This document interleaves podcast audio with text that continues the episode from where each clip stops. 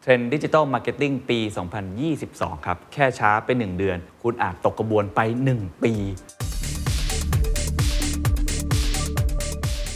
ภาพในปี 2022 อ่ะ มันจะเปลี่ยนไปเลยก็คือว่ามันจะต้องเป็นการเขาเรียก build new engine ให้กับการตลาด ฉะนั้นเราก็เลยสรุปเป็นทั้งหมด 3 เทรนด์ใหญ่ ในการที่จะสร้าง new marketing engine สำหรับปี ครับ 2022 ขึ้นมา สิ่งหนึ่งที่มันตามมาอย่างหลีกเลี่ยงไม่ได้เลยคือว่าเม็ดเงินมี forecast ว่าตอนนี้เม็ดเงินโฆษณาบนสื่อดิจิทัลทั่วโลกในปี 2022 จะอยู่ที่ 60%เป็นครั้งแรกของโลกแซง mass media เป็นครั้งแรกของโลก This is the Standard Podcast. The Secret Sauce. Executive Espresso.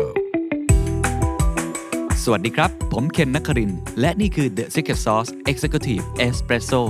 สรุปความเคลื่อนไหวในโลกเศรษฐกิจธุรกิจแบบเข้มข้นเหมือนเอสเปรสโซให้ผู้บริหารอย่างคุณไม่พลาดประเด็นสำคัญ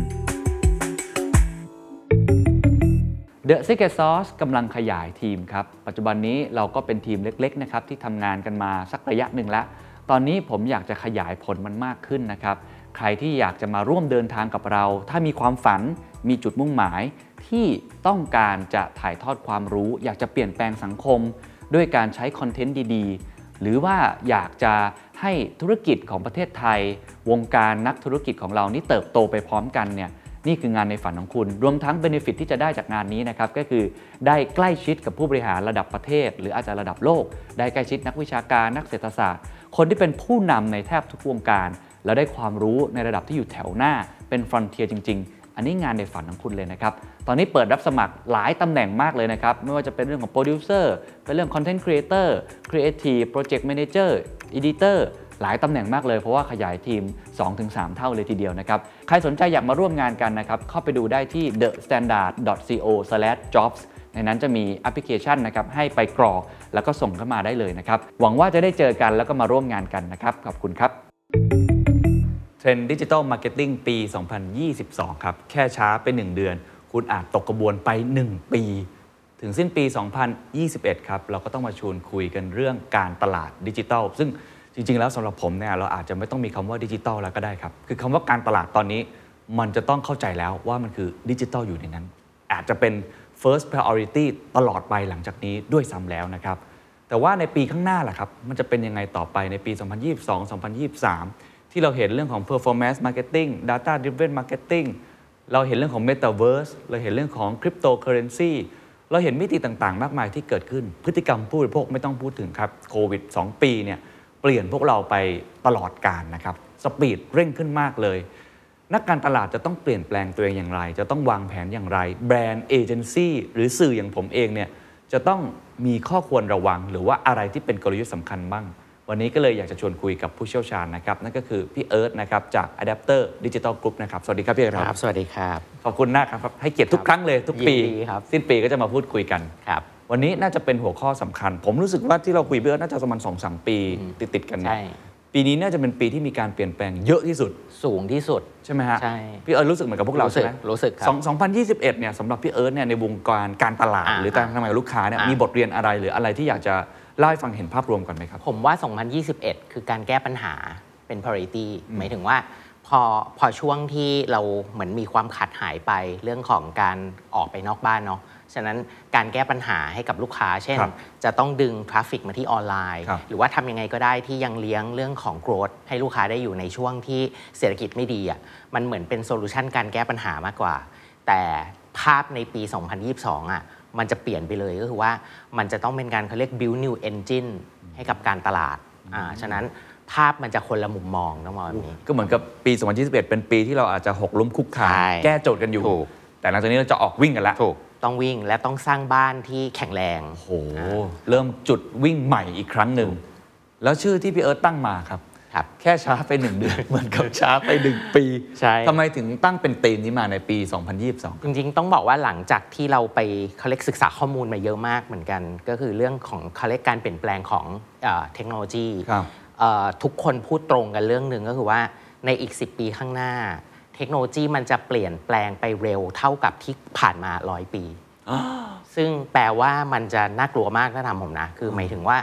เราต้องอัพสกิลกันเร็วมากๆ แน่ ๆ เราถึงจะสามารถรับมือกับความเปลี่ยนแปลงที่เร็วขนาดนั้นได้ในเวลาอันสั้น ครับ ก็เลยตั้งชื่อนี้มา ถูก ในชื่อภาษาอังกฤษเนี่ยนะครับ ครับ Doubling down on ใช่ digital growth with new marketing อ่า engine ความหมายคืออะไร อ่ะอันนี้โจทย์นี้คือว่าเอ่อแน่นอนคือพอเราบอกว่าดิจิตอลมันโตในปี 2022อ่ะเราควรโฟกัสเงินไปลงกับดิจิตอลแน่ ครับ ๆ แต่เราควรโฟกัสไปลงกับดิจิตอลแบบไหน ที่มันจะได้เรื่อง New Engine ที่ทำให้เราเติบโตได้ โอเค อ่า อ่าเห็นภาพธีมครับ เชิญพี่เอิร์ธเลยครับ มีอะไรอ ครับยากจะเล่าครับ เชิญเลยครับ ได้เลยครับ อ่ะ งั้นเราเริ่มจากสิ่งนี้ก่อน ซึ่งคิดว่าทุกคนน่าจะรับทราบข้อมูลพอๆกันแล้วกันว่าที่ผ่านมามันเป็นปีแห่งการเปลี่ยนแปลงเนาะ ซึ่งไอปีแห่งการเปลี่ยนแปลงเนี้ยจริงๆ เราเข้ามาสู่เขาเรียกจุดสูงสุดของสิ่งที่เรียกว่า digitalization ก็คือว่าตอนเนี้ยไอ tipping point เนี้ยมันกำลังจะต้อง expand ออก ฉะนั้นมุมนี้คือเขาเรียกเป็นโมเมนต์ที่สำคัญที่เราต้องเริ่มมา start building อ่าอันเนี้ยคือคีย์เวิร์ดนะครั ครับ บ ฉะนั้นเราก็เลยสรุปเป็นทั้งหมด 3 เทรนด์ใหญ่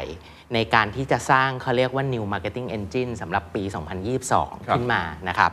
เอ่อเรื่องแรกก็คือ digital elementary strategy ซึ่งมันมาจากเทรนด์ที่ดิจิตอลมันกลายเป็น mainstream มันเหมือนที่คุณเคนพูดแหละว่า ตอนนี้ถ้าพูดเรื่องการตลาดมันคือเท่ากับดิจิตอลเช่นกันเลยคือถ้าพูดถึง consumer ถ้าพูดถึงประสบการณ์ มันก็คือดิจิตอลเหมือนกัน หรือการพูดเรื่องว่ามีเดียเราจะลง mass media เท่ากับดิจิตอลไปแล้วอ่า เรื่องที่ 2 คือเรื่อง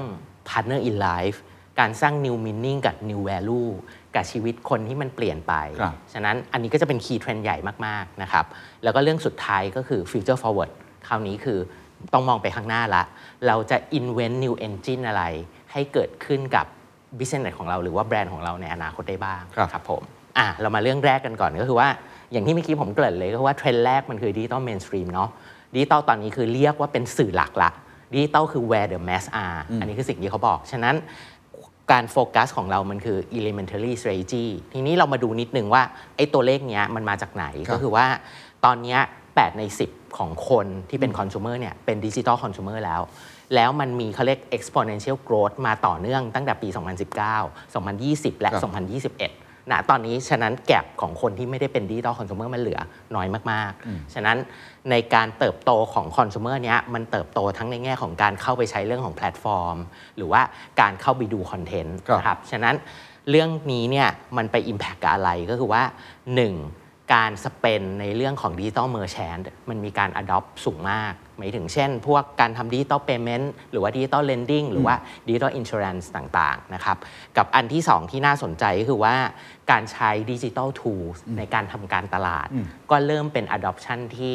มากขึ้นเช่นกัน ครับ นะครับ ส่วนสุดท้ายอีกอันหนึ่งที่น่าสนใจคือว่า การเติบโตของดิจิทัลเอ o n o m y ในทุกๆเซกเตอร์ ไม่ว่าจะเป็นอีคอมเมิร์ซ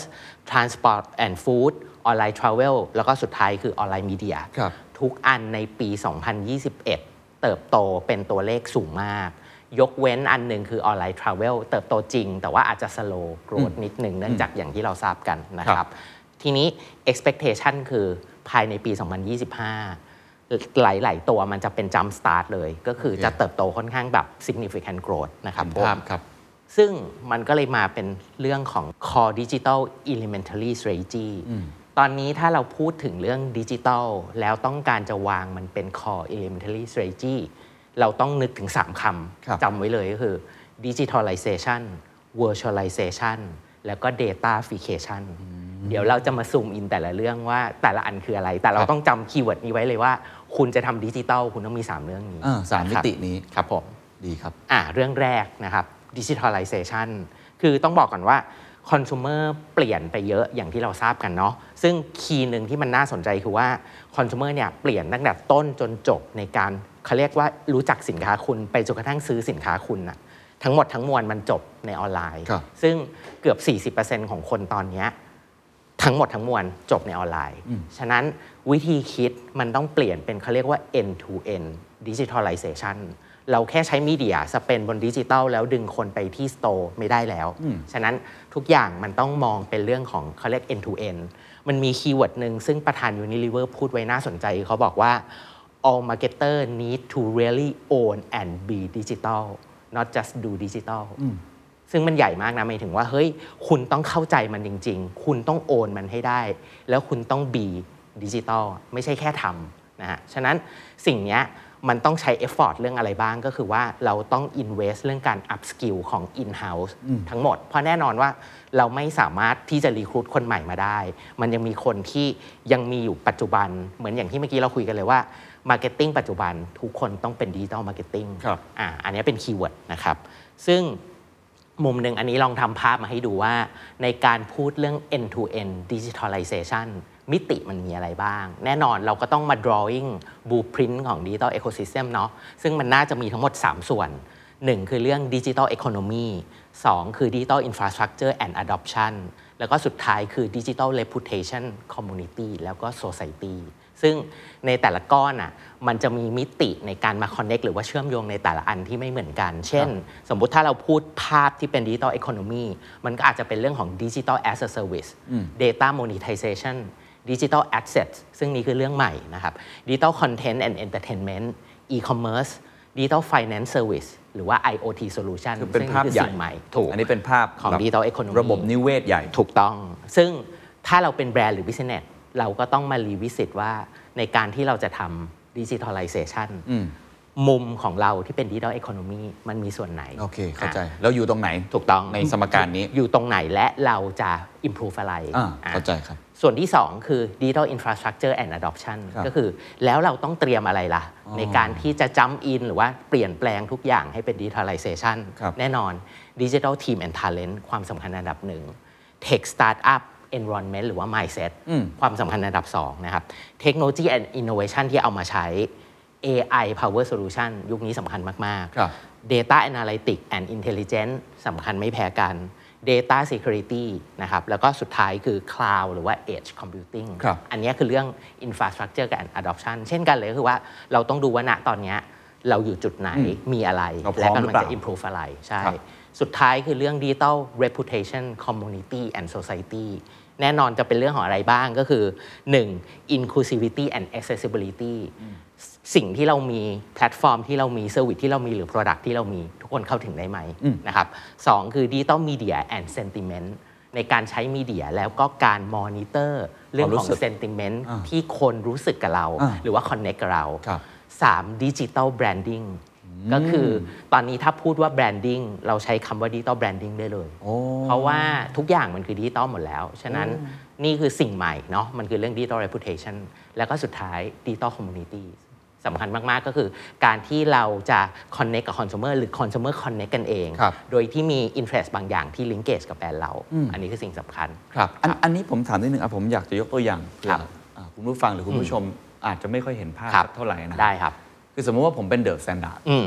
เราเป็นมีเดียคอมเพ ครับ นีใช่ไหมครับเป็นสื่อเนี่ย ครับผม ผมก็ต้องมาดูก่อนว่าตัวดิจิทัลอีโคโนมีเนี่ยผมเนี่ยคอนทิบิวส่วนไหน ใช่ ใช่ไหม มีอะไรอยู่ อ่าอย่าง อ่า เช่นว่าอ่ะเรามีแน่ๆดิจิทัลคอนเทนต์ ถูกต้อง กับเอนเตอร์เทนเมนต์ ใช่ แต่ว่าสิ่งที่เราอาจจะยังไม่ได้มีชัดเจน เช่น e-commerce อาจจะยังไม่เข้าไป finance solution financial solution ยังไม่มี IoT ยังไม่มี อ่าโอเค เข้าใจแล้ว อ่า หรือว่า digital as a service ครับ คือผมอาจจะทำอะไรแบบนี้ได้เพิ่มมากขึ้นหรือเปล่า ใช่ถูกต้องใช่ครับ แล้วผมก็มาดูสีเหลืองก็คือ infrastructure ใช่ อ่าสมมติผมดิจิ t a ลทีม talent ผมบอกอ่ะผมมีระดับหนึ่งแต่อาจจะไม่เยอะมาก บ้านพร้อมไหม ต้องเพิ่ม า หรือว่าเรื่องของ environment เทคโนโลยีต่างๆ AI นี่อาจจะยังน้อยอาจต้องเข้าไปช่วย ใช่ถูก analytics นี่ โอ้โห คิดว่าน้อยเลย ถูก ต้องเข้าไป ครับ เสริมเข้าใจละ security อ่ะทำแค่นี้พอไหม ถูก หรือ cloud ที่เราใช้ service อยู่ตอนนี้ อ่า มันถูกต้องหรือเปล่า สปีดมันพอหรือเปล่าอ่า อ๋อเข้าใจแล้ว ครับ แล้วก็เข้ามาตรงสีเขียวว่าอ่าแล้ว sentiment เราเป็นยังไง branding ใช่ เราเป็นยังไง ถูกต้อง นี่เป็นเหมือนเช็คลิสต์ได้เลยนะ ถูกต้องมันคือบูพรินครับ ต้องพูดว่ามันคือบูพริน ครับ ฉะนั้นอันนี้คือ digitalization ที่เรามองว่ามันคือ end to end แล้วกัน ฮะ ไม่ได้แปลว่าต้องทำหมด อ่า แต่ใน 3 วงนี้ ครับ ต้องมี โอเค อ่าครับ โอ้ ผม เยี่ยมมากเลยครับ ครับ เชิญต่อเลยครับ ทีนี้อีกอันหนึ่งแน่นอนคือพอเราเห็นเรื่องของบลูพินที่เป็นภาพใหญ่เนาะสิ่งหนึ่งที่มันตามมาอย่างหลีกเลี่ยงไม่ได้เลยคือว่าเงินเม็ดเงิน ไม่ว่าจะเป็นเม็ดเงินโฆษณาเม็ดเงินทำการตลาดมาจะหลั่งไหลมาที่ดิจิตอลมีเดียแน่ ๆ ซึ่งเขาบอกว่า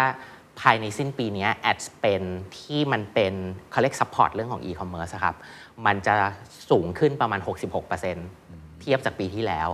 กับอีกตัวเลขหนึ่งที่ผมว่าน่าสนใจมาก ๆ ก็คือว่ามี forecast ว่าตอนนี้เม็ดเงินโฆษณาบนสื่อดิจิทัลทั่วโลกในปี 2022 จะอยู่ที่ 60%เป็นครั้งแรกของโลก ก็คือ แปล แซ ว่าง แซงแมสมีเดียเป็นครั้งแรกของโลก ซึ่งปลายปี 2021 เนี้ยจริง ๆ ที่อเมริกาเป็น 72%ไปแล้ว โอ้เหรอฮะ อ่า เฉ แต่ พาะอ ว่า เมริกา 60 เนี่ยทั่วโลก คืออเมริกา advance กว่า ถู ประ ก เทศอื่น ต้อง ฉะนั้นอันนี้คือความเปลี่ยนแปลงที่เป็นคลื่นลูกใหญ่มาก ๆ ที่จะเกิดขึ้นนะค ผ รับ มว่าดีมากครับทำให้เราได้เห็นภาพว่า ผมใช้คำว่าอีราใหม่ ใช่ เกิดขึ้นแล้ว ใช่ วันนี้ ขนลุก คนลุก ซึ่งอ่าสิ่งนี้ที่น่าสนใจคือว่า ฮะ ตัวเจาะไปเฉพาะซูมอินไปเฉพาะดิจิตอลที่เราบอกว่ามันโตมาก ๆ เนี่ย จริง ๆ 4 4 category ที่มันโตมาก ๆ คือวิดีโอโซเชียลเซิร์ชแล้วก็ออดิโออ่าฉะนั้นพอดแคสต์ขายดีแน่นอน อันหนึงที่น่าสนใจคือนอกเหนือจากเรื่องของวิดีโออะครับ คือจริง ๆ อย่างเคสของ YouTube อ่ะ YouTube เขาไปทำรีเสิร์ชมาแล้วบอกว่ามันมี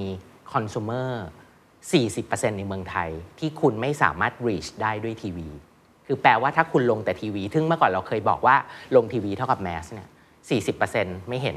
40%เลยที่คุณลอส ใช่ เข้าไป ใช่ ฉะนั้นมันเลยเกิดการเปลี่ยนแปลงอันหนึงของการปรับ spending บนทีวี มาลงที่ YouTube 20% ถ้าอินเดีย 65% ใช่ เลยนะฮะ ใช่ เวียดนาม 55 ครับ ไทยเนี่ยถือว่ายังไม่ได้เยอะ แต่เทียบกับคนอื่น เช่นโคเรียคือ 50% โอ้โหกลายเป็นว่าการที่เราลงเงินกับมีเดียทีวีหรือจะอาจจะเป็ ไม่ น ได้ตอบโจทย์ทั้งหมดแล้ว ไม่ตอบโจทย์ทั้งหมดแล้ว ถูก ไม่ได้บอกว่าไม่ไม่ให้ล ต้อง เปย นะ ใช่ ต้องเปลี่ยนวิธีคิด แต่ ใหม่ ว่าต้องเปลี่ยนวิธีคิดว่าตอนนี้เนี่ยมันมีคนจำนวนมากที่ ไม่สามารถ ไม่เปิดทีวีแล้วอะ ถูก เอางี้ละกัน ไม่สามารถรับสารได้โดยทีวีผมคือคนหนึ่งในนั้น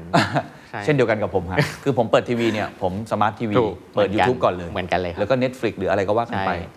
อ่าทีนี้เราก็เลยลงมาดูแต่ละอันที่มันเป็นตัว drive ที่ทำให้เกิดขึ้นอย่างที่เราบอกเนาะวิดีโอโซเชียลคือตัว drive TikTok คืออันหนึงที่มันเป็น 2 อย่างที่ผสมอยู่ในนั้น ครับ มันมีทั้งวิดีโอแล้วก็โซเชียล ครับ แต่ว่าสิ่งที่เราอยากจะบอกคือว่า การที่คุณจะทำ TikTok ให้ได้ดี คุณต้องเข้าใจ culture ของคนใช้ TikTok ให้ดี ว่าจริง ๆ แล้วคนใช้ TikTok อะ mindset เขาเป็นแบบไหน คนใช้ TikTok จริง ๆ เขาไม่ได้เต้นกันอย่างเดียวนะ ฉะนั้นถ้าคุณจะไปทำชาเลนจ์ให้คนเต้นกันอย่างเดียว คุณอาจจะไม่ได้ success ก็ได้ ฉะนั้นต้องหนึ่งคือต้องเข้าใจ culture ของคนใช้ culture ของคนใช้ TikTok คือ FOMO แน่นอน แต่มันจะมีอีกเรื่องหนึ่งคือ me and my time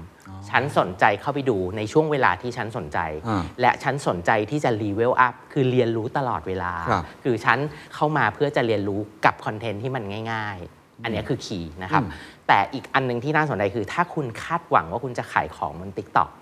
คุณต้องมีเซนส์ของช็อปเปอร์เทนเมนต์ ช็อปเปอร์เทนเมนต์ คือคอนเทนต์ที่สนุกแต่ขายของได้อ่าฉะนั้นอย่างที่บอกคือแต่ละ culture มัน ไม่เหมือนกัน นิดไม่อ่าใช่นิดไม่เหมือนกัน ครับ หรือเรามาที่ audio culture กันบ้าง Spotify อย่างเงี้ย ถ้าคุณจะทำ marketing บน Spotify ยกตัวอย่าง คุณต้องเข้าใจว่า Spotify มันมีเขาเรียก consuming pattern ของแต่ละช่วงเวลาไม่เท่ากัน คนมองหาคอนเทนต์แต่ละประเภทไม่เหมือนกันในแต่ละช่วงเวลา เช่น ยกตัวอย่างคือช่วงเช้าตรู่เลย เขาบอกว่ามันเป็นเซนส์ของเรียกว่า self preparation เตรียมตัว เตรียมตัว ใช่ อาบน้ำ ฉะนั้น แต่งตัวแปรงฟัน ฉันอาจจะเตรียมตัวเตรียมสมองยกตัวอย่างอย่างเงี้ยอะไรที่ฟีดข้อมูลให้ความรู้ อันเนี้ยคือ self preparation แต่ในขณะที่พอช่วงสายหน่อยมันคือ commuting ละ คือเดินทาง ฉะนั้นต้องสั้น digest ง่าย ไม่ต้องใช้เรื่องเขาเรียกความรู้เยอะ ครับ อ่าประมาณนั้น แต่ว่าในระหว่างวันหรือว่า before bed ยกตัวอย่างอย่างเงี้ย ครั ก็ บ ต้องเป็น soothing หน่อยอะไรที่ที่แบบเอ่อเบาผ่อๆนคลาย ะผ่อนคลายถูกต้อง ฉะนั้นจะทำมาร์เก็ตติ้งบนนั้น ก็ต้องเข้าใจ ครับ แพทเทิร์นหรือว่า culture ที่มันไม่เหมือนกันด้วย ผมผมขอถาม 2 โลกนี้ ได้ นิดหนึ่งฮะ เพ ครั ราะ บ ว่าเป็นโลกใหม่ อืม สำหรับผมแล้วกัน ครั ที่ บ อาจจะเราไม่แน่ใจ อืม ว่าเอ่อถ้าดูงบโฆษณาเนี่ยอาจจะไม่ได้ลงกับทางนี้เยอะที่สุดด้วย ครับ ซ้ำถูกไหมฮะ ครับ คืออาจจะไม่ได้ติดท็อปมากนะ แต่มันมาแรงมาก ถูก ในแง่ของการตลาดการค้าขายเองเนี่ยสองโลกเนี้ยทั้ง TikTok กับ Spotify หรือว่าอาจจะเป็นแอปตัวอื่นๆที่ อ่า เกี่ยวข้องกับเพลงและการ ครับ เสียงเป็นหลักออดิโอเป็นหลัก ครับ เนี่ยตอนนี้มันเวิร์กแค่ไหนครับกับการขายของในนั้น จริง ๆ ต้องบอกว่าผมว่ามันอยู่ที่วิธี วิธีในการที่เราจะเข้าไปคอนเน c t กับคนต้องบอกแบบนี้ ไม่ไม่ใช่ว่าเช่นเราเอาสปอตโฆษณาไปยิงบน Spotify แล้วจะเวิร์กแต่เราทำยังไงที่ทำให้สินค้าเราหรือแบรนด์ของเราอะ่ะมันคอนเน c t กับคนฟังที่อยู่บนแพลตฟอร์มนั้น ๆ ได้ อันนี้คือคีย์สำคัญถ้าถามผม ฉะนั้นมันไม่สามารถเอาสิ่งที่มีอยู่เดิมอะแล้วก็มายิง อืม บน environment ที่มันเปลี่ยนไปได้ อัน ครั นี้ บ คือคีย์ โอเค ได้ครับ เดี๋ยวเราอาจจะเจาะเพิ่มนิดนึง ได้ ว่าว่าพี่เอิร์ธไม่แน่ใจมีให้คำปรึกษากับแบรนด์ไหนหรือเปล่าในการทำพวกนี้นะฮะ ได้ครับ อีกอันหนึง อันเนี้ยเราจบเรื่องดิจิทัลไลเซชันละ เราก็จะมาอีกคีย์เวิร์ดหนึ่งคือ virtualization นี่เห็นเลยตัว นี้ แน่นอนคืออย่างที่เราคุ้นเคยกันเนาะปีที่ผ่านมาเรา virtual working remote office กัน ปี 2022 เขาบอกว่ามันจะเป็นปีที่ virtual มันจะ come to life มาก ๆ จากการมาของ metaverse แน่นอน กับอีกอันหนึ่งก็คือเขาบอกว่าการมี remote engagement ครับ ก็คือของแบรนด์ต่าง ๆ เนี่ยมันจะ intense ขึ้น แล้วก็การเปลี่ยนแปลงอีกอันหนึ่งที่น่าสนใจคือเขาบอกว่าพวก virtual device ต่าง ๆ หรือว่า wearable device อะครับ มันจะยิ่งเก่งขึ้น improve ประสิทธิภาพมากขึ้น ไม่ว่าจะเป็น AR VR sensor motion หรือแม้กระทั่งตอนนี้มันมี neuro device คือติดกับไททอยเราอะแล้วก็ Neuralink เคลื่อนไหว Neuralink ถูกต้อง Elon ะไรประมาณนี้นะฮะ ฉะนั้นก้อนหนึ่งที่น่าสนใจคือต้องบอกงี้ เทคโนโลยีที่มันไป enhancement เรื่องของ virtual หรือว่า augmented reality อะ World Economic Forum เขาบอกไว้น่าสนใจว่ามันไม่ได้เป็นสีสันนะ แต่มันเข้าไป impact ในเกือบทุกๆเซกเตอร์แล้วก็อินดัสทรีอย่างแท้จริง ครับ ต้องบอกแบบนี้ ฉะนั้นพวกเนี้ยมันกำลัง improve เปลี่ยนแปลงและที่สำคัญคือ blending เข้าไปในชีวิตของผู้คน อันนี้คือคีย์เวิร์ด ครับ ซึ่งความน่าสนใจอย่างยกตัวอย่างมาหนึ่งเรื่องของ virtual ก็คือ virtual try on เราจะเห็นได้ว่ามันมีสไปค์ของคนที่สนใจเรื่อง virtual try on อะสูงมาก คืออะไรเหรอฮะ ในช่วงก็คืออันนี้เสิร์ชเทรนก่อนครับ ว่าคนเสิร์ชหาคำว่า virtual try on น่ะก็คือว่าทดลองผ่าน virtual อะลองผ่าน virtual อะอ่าสูงแค่ไหน ซึ่งยกตัวอย่างก็คือลองเครื่องสำอาง จริงๆ มีหลายหลายมิติ ใช่ จริง ๆ มันมีหลายมิติ ซึ่งจะมีอีกหน้าหนึ่งให้เห็นภาพมากขึ้นเลยว่าคำว่า virtual try on คือเป็นไปได้ทั้งเสื้อผ้า กระเป๋า แว่นตา รองเท้า Furniture เครื่องสำอางใช่เฟอร์นิเจอร์ และที่ผมประหลาดใจที่สุดคือแหวนแต่งงาน คือเลือกได้เลยว่าอยากได้เพชรเม็ดใหญ่ขนาดไหน เปลี่ยนเป็นอะไรนะเพเพชรหรือเป็นทับทิมอะไรอย่างเงี้ยคื ไม่ต้องไปที่สโตร์ ตัวอย่างอ่ะอะไรอย่างเงี้ยคือ virtual try on มันกำลังจะมา impact กับชีวิต ครับ เราอย่างแท้จริงละต้อง ซึ่ง บอกแบบ ตอนแรกเนี่ยอันนี้ดูเหมือนเป็นแค่กิม เหมื มิค อนสีสันอ่ะ อ่า ต้องบอกเหมือนสี ผม สัน เห็นอี มั เกีย ไ ทำมานานละ ใช่มันไม่ใช่ แต่ แล้ว ตอนนี้ไม่ใช่แล้ว มันคือเป็นอันที่เริ่ม โอ blending ค เข้ามากับชีวิต ข้ใจ เรา ปกติแล้วเราอาจจะนึกถึงแค่บางมุม ถูก แค่การตลาดบาง ใช่ มิติ หรือว่าแค่การทำงาน ใช่ วอชั่ว ใช่ แต่ว่าอันนี้คือทุกอันเลยอะ ถูกต้อง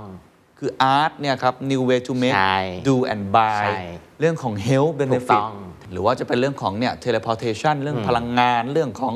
climate change ใช่ ยังเกี่ยวเลย ใช่ถูกต้อง เพราะฉะนั้นมันไม่ใช่ว่าไอ้คำว่า virtualization ที่พี่เอิร์ธพยายามจะพูดไม่ใช่แค่มิติการตลาด ถูก ย่าเดียว ต้อง แต่เป็นหลาย ใช่ มิติได้ครับต่อ ครับ เลย ผม ซึ่งอันหนึ่งที่เราเห็นความเปลี่ยนแปลงมหาศาลคือแฟชั่นรีเทลอย่างกุชชี่ ครับ คือเขาลงทุนอัปเกรดแอปใหม่ทั้งหมด โดยที่ฟีเจอร์ใหญ่อันหนึ่งของเขาคือ Virtual Try-on ที่เป็นรองเท้า หมวกกระเป๋าของกุชชี่สามารถทดลองได้บนแอปพลิเคชัน แล้วก็กดสั่งซื้อได้เลย ฉะนั้นเราจะเห็นได้ว่า ไอ้ Virtual เนี้ยมันเริ่มสำคัญมาก ๆ แล้วก็ Impact กับชีวิตผู้คนจริง ครับ ๆ นะครับ อีกอันหนึ่งที่เรียกว่าเป็นเขาเรียกความเปลี่ยนแปลงใหญ่ อีกอันหนึ่งที่ผมรู้สึกก็คือว่า เราจะเริ่มต้อนรับการมาของ virtual human เราเริ่มเห็นมาบ้างแล้วล่ะ ที่มี virtual influencer โน่นนี่นั่น แต่ว่าจริง ๆ มิติของ virtual human มันลึกกว่านั้น ลึกยังไงเราลองดูคือว่า จริง ๆ virtual human เนี่ยเขาสามารถเป็นเดทติ้งหรือว่าคอมเพนเนียนกับเราได้ คือเพื่อนคุยยามเหงาอะต้องบอกแบบนี้ ซึ่งจริง ๆ ตัวแอปตัวเนี้ยมันชื่อว่า Lipica ก็คือเราสามารถเลือกได้เลยว่า เราชอบคนคาแรคเตอร์แบบไหนที่เป็น virtual นะอ่าหน้าตาแบบไหนสีผิวแบบไหนโทนนิ่งแบบไหน ฮะ แล้วพอสร้างเสร็จปุ๊บเขาคุยกับเราเลย 24 ชั่วโมง โอ้ นี่เหมือนในหนังเรื่องเฮอเลย ถูกต้อง แต่ไม่ได้มา อ แค่เสียง ถูกต้อง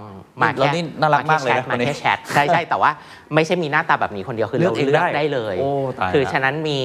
มีความชอบแบบไหน มีความฝันแบบไหนเลือกได้เลย แต่เขาจะคุยผ่านแชท อ๋อโอเคก็เหมือนเพื่อนแก้เหงา ถูกต้องเพื่อนแก้เหงาต้องแบบนี้ virtual human มันจะเริ่มมาในฟอร์มนี้ โอเค เยอะขึ้น เข้าใจ และรวมถึงที่รู้สึกว่าเรียกว่าผมว่าตื่นเต้นแล้วกันก็คือว่า virtual human มันจะมาใกล้เคียงฟอร์มของมนุษย์เยอะขึ้น เพื่อมาซัพพอร์ตใน Service Sector ครับ ซึ่งอยากให้ดูวิดีโอตัว ได้ นี้ ครับ Hi, I'm Neon.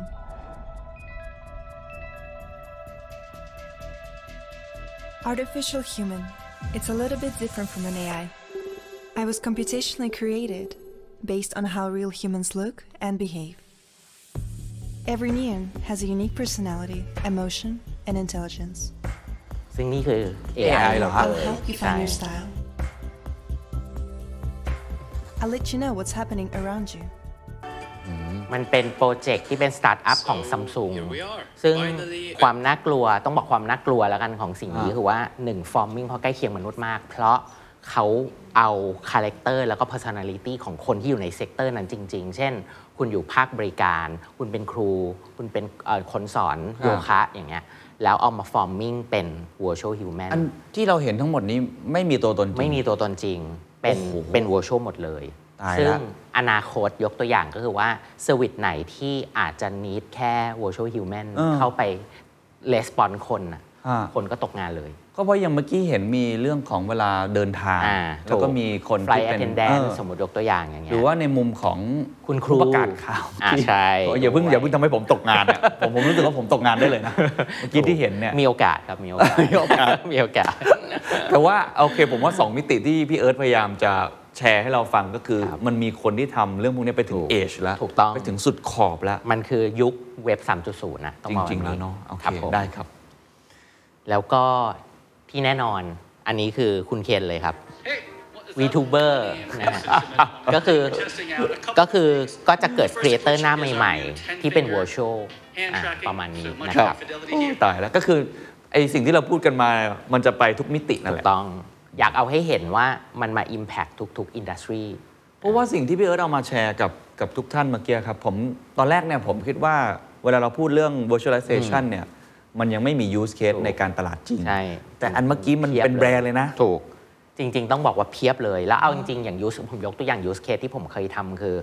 ลอง virtual มือถือ Samsung Note 20 ซึ่งตอนแรกตั้งใจทำเป็นสีสันต้องบอกแบบนี้ ก็คือให้คนทดลองดูบนมือใช่ไหมครับ ปรากฏว่ารีเซลน่าตกใจมากคือคนเล่นเยอะมาก เพราะว่าช่วงนั้นมันเป็นเว็บหนึ่งพอดี คนไม่กล้าไปช็อป แต่สองที่น่าตกใจกว่านั้นคือว่าคนกดซื้อเยอะมาก เพราะมันกดสั่งนี้เลย โอ้สั่งได้เลย นี่ยกตัวอย่างอันนี้คือ ทั้งที่เรายังไม่ได้จับมือถือจริงเลย ไม่ได้จับแต่มาลองจับบน virtual เปลี่ยนสีได้พลิกดูได้ ครับ โอเคอ่ะอันที่ 3 ครับ อ่าอันที่ 3 อันนี้สำคัญไม่แพ้ 2 อันแรก data f i c a t i o n คือแน่นอนคือว่าเราทราบกันดีว่าณตอนเนี้ยทุกครั้งที่มันมี activity เกิดขึ้นกับ consumer เนาะ consumer interact กับเรา ไม่ว่าจะตรงไหนจุดไหนมุมไหนมันเกิด data ครับ ฉะนั้นเราจะทำยังไงเราถึงจะสามารถเข้าใจคอน sumer ได้มากขึ้น มันก็คือต้อง collect data จากคอน sumer มานั่นเอง ซึ่ง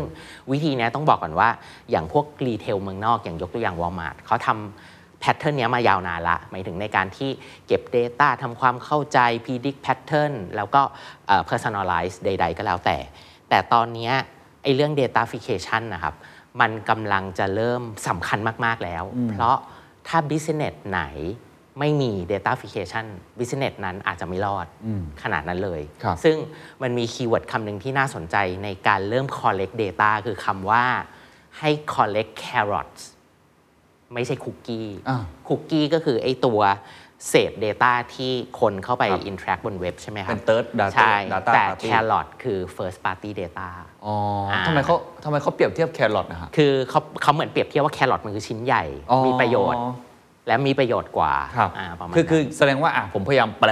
ครับ ที่พี่เอิร์ธพยายามจะบอ ครั ก บ กับพวกเราทุกคนคือหลังจากนี้ อืม ไอ้คำว่า data f i c a t i o n ของพี่เอิร์ธคือเราต้องมี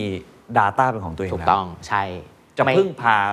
Facebook ไม่ได้ Google ใช่ YouTube ไม่ได้แล้ว ใช่ แล้วจริงๆ ต้องบอกว่า Google ยังออกมาบอกเองว่าการมี first party data ของตัวเองทำให้ business คุณนะ effective ขึ้น ขนาดตัว Google เอง ถูกต้อง ที่เป็นคน provide ถูก third ต้อง party ถู data กต้อง ก็ยัง ใช่ รู้ว่าอย่ามาพึ่งฉันอย่างเดี ใช่ ยว เพราะเขากำลังจะขัดคุกกี้ทิ้ง ฉะนั้นต้องเอา first party data มา blending กับ media ของเขา โอเค แล้วจะทำให้เกิดประโยชน์สูงสุด เรื่องนี้ถ้าเกิดเราอ่านข่าวเราก็จะเห็นว่าทางทีมคุกเองให้ความสำคัญเรื่องนี้มาก เรื่อง data privacy ใช่ Every app, including our own, must share their data collection and privacy practices. ตอนนี้ทุกคนที่มีโทรศัพท์ Apple อยู่ ครับ สามารถกดได้ก่อนว่าจะอนุญาตหรือไม่อนุญาต อนุญาต ให้ไอ้ ใช่ เจ้า Facebook เนี่ยมัน ถูก แท็ก ต้อง เรา ถูกต้อง ซึ่งอันนี้ถ้าเกิดว่าเรากดไม่อนุญาตให้แท็ก ครับ หมายความว่าแบรนด์อย่างพวกเรา หรือพี่เอิร์ธเอง ครับ แทบจะไม่รู้จักเลย เลือก targeting บางอย่างของคนคนนั้นไม่ได้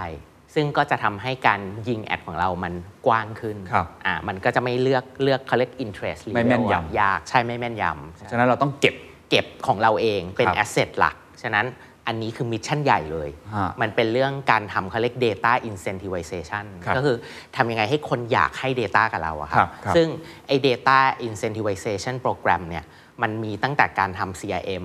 rewards loyalty ให้ free shipping ยกตัวอย่างเนาะหรือว่าให้ของขวัญหรือว่า discount บางอย่าง ซึ่ง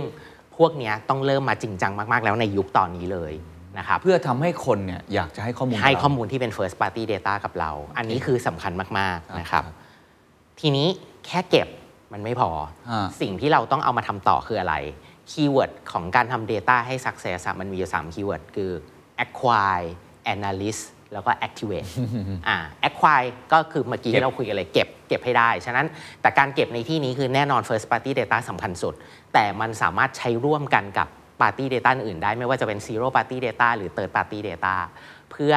ทำให้ Data นั้นมันสมมติแม่นยำขึ้น หรือ ครั มี บ มิติที่มันลึกขึ้น อย่าง นะครับ ซีโร่ปาร์ตี้นี่ยกตัวอย่างได้ไหม ซีโร่ปาร์ตี้คือเช่น preference การเสิร์ชหรืออบนโซเชียล อ๋อย กตัวอย่าง ที่ใครๆก็หาได้ ใช่ อ่า ถู โอก เค ต้อง ซึ่งพวกนั้นสามารถเอามาใช้ร่วมกันได้ ครับ นะครับ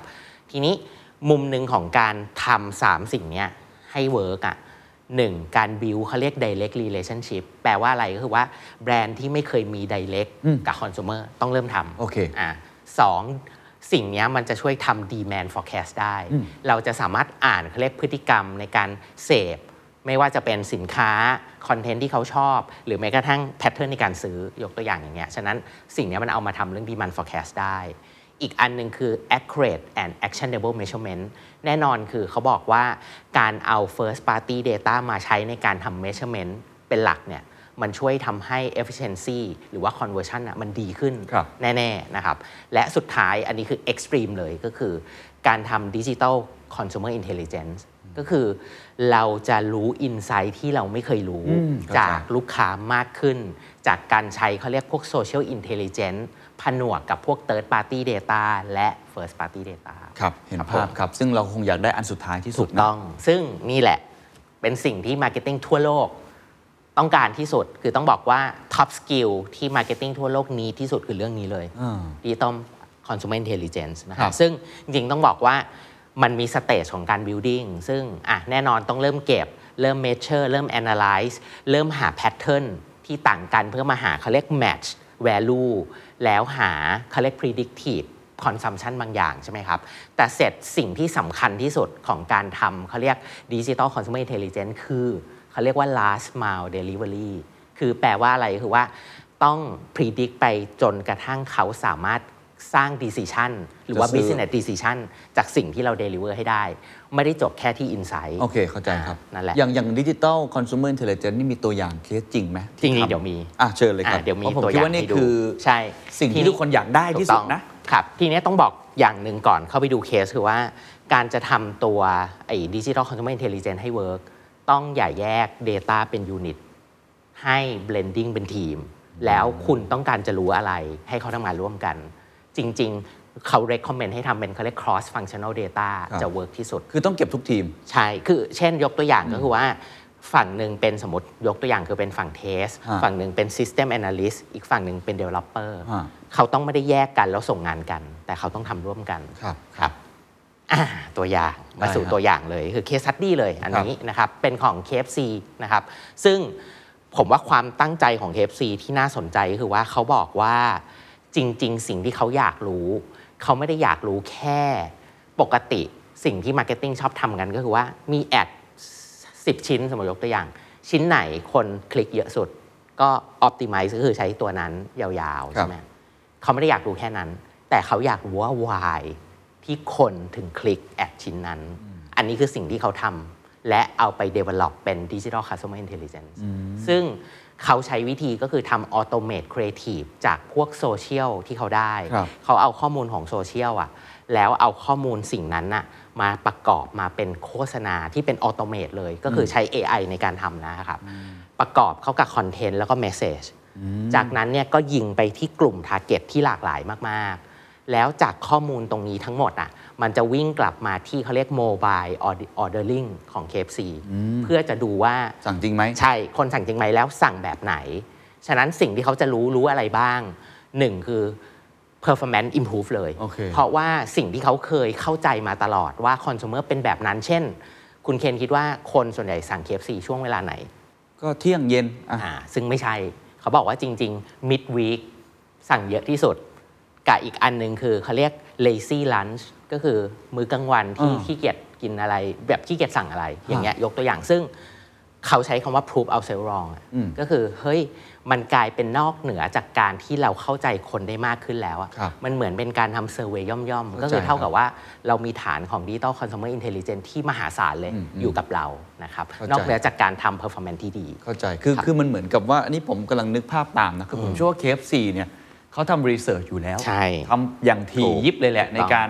ทำเรื่องของโฟกัสก r ุ u p ในการ ครับ ทำเซอร์เวย ครับ ว่าคนสั่งตอนไหนอะไรยังไงเยอะที่สุด แต่การใช้ไอ้ตัวดิจิ t a ลคอน sumer intelligence ครับ เนี่ย มันยิ่งเพิ่มสิ่งที่เราไม่เคยมองเห็นมัน ใช่ถูกต้อง เพราะเมื่อกี้ตั้งแต่พี่เอิร์ธเล่ามาเนี่ยเขาพยายาม track ทุกอย่าง ใช่ แล้ว generate เป็นไอ้โฆษณาแบบ AI ขึ้นมา ถูกต้ อี อก ง แล้วก็ดูเรื่องของการสั่งอีก ถูก เพราะมัน ต้อง เชื่อมโยงกันหมด ถูกต้อง ทั้งหมดไอตัวเจอร์นี่ของ ใช่ ลูกค้า ฉะนั้นเท่ากับ new learning เลย อ่านี่ นี่คือ new learning ที่เกิดขึ้นนอกเหนือจากแค่ performance ที่ดี โอ้แล้วไม่ต้องไปตั้งรีเสิร์ชด้วย ใช่ เพราะว่านี่คือทำไปพร้อมกันเลย ถูกต้องอัน กับ นี้แหละ การขายของจริง ถูกต้อง อันนี้แหละคือ mature digital consumer intelligence โอ้แต่กว่าเขาจะเตรียมตัวอะไรย่า ถูกต้อง ยา ก็ก็ก็ไม่ง่ายต้องบอกแบบนี้ อ่า คือการ aggregate ข้อมูลเข้ามา ครับ การ apply เข้าไปในระบบที่เป็น AI driven creative ก็ต้องมี set up มหาศาลประมาณนึง ใช่ แต่คิดว่า value ที่ได้คุ้มค่า ครับ อ่า โอเค อ่ะทีนี้เราก็มาสู่อีกเรื่องหนึ่งก็คือว่า เรื่อง top first party data ที่เราคุยกันว่า เฮ้ย การ collect first party data มันสำคัญอะ อืม เขาบอกว่า gateway ใหญ่คือ CRM อืม นี่คือ gateway ใหญ่ในการทำเรื่อง first party data นะครับ ซึ่งตัวอย่างแบรนด์อันหนึงที่ทำได้ดีมากคือ My Panora ครับ My Panora เนี่ยเขาทำระบบ loyalty program พูดง่ายๆเหมือน Starbucks เลย อืม แต่สิ่งที่เขาทำที่น่าสนใจคือเขาบอกว่า เขาต้องการเห็น consumer 360 องศา ในที่นี้คืออะไรก็คือว่า 1. ตัวคนที่เข้ามา subscribe ตัวไอ My Panora Loyalty Program อะครับ เขาก็จะมี loyalty ให้สิทธิพิเศษโน่นนี่นั่น แต่เขาบอกว่าลองนึกภาพตามว่า คนเดินเข้ามาในร้าน ครับ แล้วสมมุติไม่ต้องบอกพนักงานเลยว่าชื่ออะไรไม่ต้องมาอาศัยคนจำเหมือนเหมือนยกตัวอย่างเหมือนซาบักที่ว่าต้องจำได้ว่าชื่ออะไรใช่ไหมหรือไม่ต้องบอกชื่ออะเขารู้ได้เลยว่าคุณเคนชื่ออะไร คุณเคนดื่มกาแฟแบบไหน แล้วคุณเทนคุณเคนสั่งกาแฟพร้อมขนมปังของเขาเป็นประจำอันนี้ยกตัวอย่างเขาเรียนรู้ได้จากระบบที่เป็น loyalty ของเขา อ่า อันนี้คือการทำเขาเรียกเอา first party data มาผูกกับเรื่องของการทำ AI drive บางอย่างนะครับ หรืออีกกรณีหนึ่งซึ่งฟังแล้วก็เออ น่าสนใจคือว่า เขาบอกว่าถ้า consumer สั่งมาจากออนไลน์ ก็คือสั่งมาจากโมบายนี่แหละ แล้วเสร็จจะไป pick up ที่หน้าร้าน เขาสามารถคำในระบบเขาว่าสามารถคำนวณได้เลยว่า consumer คนนั้นน่ะอยู่ที่โลเคชันไหน แล้วจะใช้เวลาเท่าไหร่กว่าจะถึงร้าน ฉะนั้นเขาจะอุ่นเฉพาะตอนคอน sumer ใกล้จะถึงร้าน เพื่อให้ consumer ได้ขนมปังที่อุ่นที่สุด โอ้เขาทำได้ไงฮะหมาย ซึ่ง ถึ ก็ ว่า คือ เขา ทั้งหมดทั้งมวลเกิดจากการ collect first party data ก่อนผ่าน CRM ก็คือแอปพลิเคชันของเขา แล้วแอปพลิเคชันที่เขาเรียกว่าเป็น consumer facing app เนี่ยแหละ เป็นแกนกลางในการที่เอาระบบของ AI เนี่ยมา modeling analyze data predictive แล้วก็ serve แต่ละคนที่ไม่เหมือนกัน โอ้โห เอ่อ เข้าใจ ซึ่ง แล้วฮะ อันนี้แหละคือเขาบอกว่าเป็นคีย์เลยว่า ถ้าคุณกำลังจะ collect first party data CRM จะเป็นคีย์ใหญ่ เข้าใจแล้วฮะ ครับ โอ้แต่ยากมากเลยกันเหมือนกันเนาะ ถูก การจะไปถึงจุดนี้ได้ ใช่ แต่ว่าเขาบอกว่ายังไงอนาคตเราก็ต้องเอาสิ่งนี้มาใช้ เพราะว่าอย่างที่บอกอะ collect data สำคัญ ถ้า data มันมหาศาล มันใหญ่อย่างของ My Panera มัน 45 ล้านคนนะครับ ที่เป็น loyalty member อย่างเงี้ยฉะนั้นการที่เราจะ analyze ข้อมูลที่ใหญ่ขนาดนั้นได้ แน่นอนมันต้องใช้ AI เนาะแล้ว AI จริง ๆ ธรรมชาติ AI การเทรนให้มันฉลาดขึ้น effective ขึ้น serve เราได้ precise ขึ้น ครับ ข้อมูลมันต้องใหญ่อ่าประมาณนั้น เข้าใจครับ ทีนี้ก็จะเชื่อมต่อมาที่อีกเรื่องหนึ่งก็คืออฉะนั้นไอ้เรื่องพวก Data ที่เราพูดอะมันจะไปผูกพันกับเรื่อง personalization ใช่ครับ เพราะถ้าเราไม่มี Data เรา เรา จะ ก็ ทำ ทำ สิ่ง ไม่ได้ นี้ไม่ได้ ถูกต้อง ทีนี้แล้วไอ้ personalization มันสำคัญยังไง มันไม่ได้สำคัญแค่บางธุรกิจ มันสำคัญกับทุกธุรกิจ อันนี้จากรีเสิร์ชของ m c k e n z i e เขาบอกไว้เลย เพราะ 71%ของคอน sumer ต้องการ personalization และที่สำคัญคือเขาบอกว่า 76%หงุดหงิดมาก ถ้าคุณไม่มี personalization ให้ เขา ฉะนั้นอย่างที่บอกเลยคือว่า expectation ของคนมันมาแล้วในทุกธุรกิจ อ่า คุณทำได้ไหม และต้องทำอย่างไร อันนี้ ะค จ บ ริงครับผมขอยกตัวอย่างตัวเอง ตอนแรกเราก็ไม่คิดว่าเราต้องการอะไรขนาดนั้นนะ เช่น มิวสิกสตรีมมิ่ง อ่า เช่นวิดีโอสตรีมมิ่ง อ่า ที่เราใช้อยู่อ่ะ อ่า ผมไม่บอกว่าเจ้าไหนแล้วกันนะครับ แต่ว่ามันจะเห็นความแตกต่างเลย ระหว่างเจ้าที่ทำ personalization ได้ดี อืม เปิดขึ้นมาแล้วตรงใจเรา อืม เราก็จะรักมันมาก อืม กับเจ้าที่เปิดขึ้นมาแล้วมันเหมือนเดิมทุกครั้ง เปิดเข้ามา2อสาม ต้องมานั่ง scroll เยอะๆ ต้องมานั่งสโกรนี่ผมจะหงุดหงิดมาก จริง ฟู้ดเดลิเวอรี่ก็เป็นอย่างนี้เหมือนกัน เปิดขึ้นมาแล้วถ้าเกิดรู้ใจเรา จริง มันก็ช่วยประหยัดเวลาเรา จริง แล้วก็ตรงตามความต้องการ จริ ของ งเรา อันนี้อันนี้เห็นด้วยกับ จริ พี่ ง เอิร์ธ ค ค รั รับ บ จริง ๆ เขาบอกว่ามันมี human insight อันหนึ่งของ behind ความ personalization คือว่า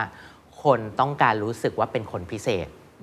ฉะนั้น personalization มันถึงสำคัญนะครับ ครับ ซึ่งมันก็มาเป็นเรื่องที่เมื่อกี้คุณเคนพูดเลยคือว่า สิ่งที่คุณเคนพูดอะมันคือว่าทำยังไงถึงจะสามารถทำ personalization ได้ถูกต้อง อืม เขาบอกว่ามัน cover แค่ 4 area เท่านั้นเองหนึ่งคือ meet me where I am แปลว่าฉันใช้อะไรอยู่อะคุณต้องรู้ว่าฉันทำอะไรอยู่และช่วย navigate ฉันได้ ครับ สองคือ know my taste ฉันชอบอะไรอ่ะคุณนอกเหนือจากคุณ select comment สิ่งที่ใกล้เคียงแล้วต้องรู้ใจมาก ๆ นะครับสาม offer something just for me อ่าอันนี้ที่เราคุยกัน แล้วสุดท้าย check in with me ก็คือแบบเฮ้ยมีอะไรก็คืออยู่กับฉันนะครับ อ่าประมาณนั้น โอ้ นะครับ สี่มิตินี้ ถู ผ ก ม ต้อง เห็นด้วยเลยผมเป็นคนหนึ่งที่ต้องการหมดเลย ใช่ ซึ่งดีเทลเดี๋ยวไปไล่ดูได้ว่ามันจะมีแยกเลยว่า อ่า แต่ละอันคือเป็นอะไรบ้างนะครับ ซึ่งแน่นอนอย่างที่เมื่อกี้คุณเคนพูดเลยว่า ถ้าเราเจอแพลตฟอร์มไหนหรือแบรนด์ไหนอะที่ personalization ดีอะเราอยากไปใช้เขาอะอันไหนที่ไม่ดีเราก็ไม่อยากใช้ ใช่ ใช่เลยรีเสิร์ชออกมาแบบนี้เลยว่า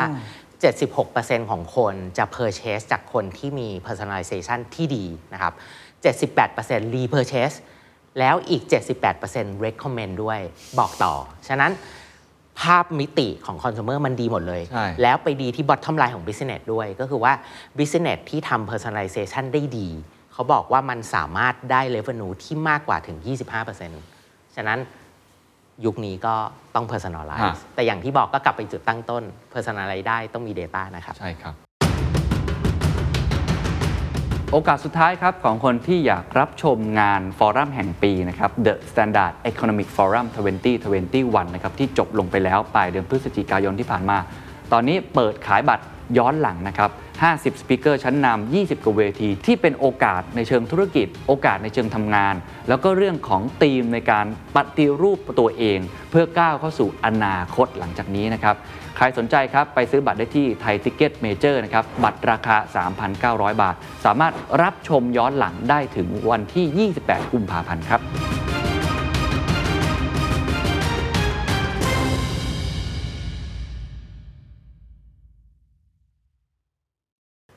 มานอกเหนือจากเมื่อกี้ที่เราพูดกันไล่มาเนาะทบทวนก็คือ digitalization virtualization datafication ครับ คีย์อันที่ 2 ที่สำคัญของ digital elementary strategy คือต้องโฟกัสดิจิ t a ลเป็น sustainability growth เออเราจะโฟกัสมันเป็น sustainable growth ยังไงคือ อย่างที่บอกคือ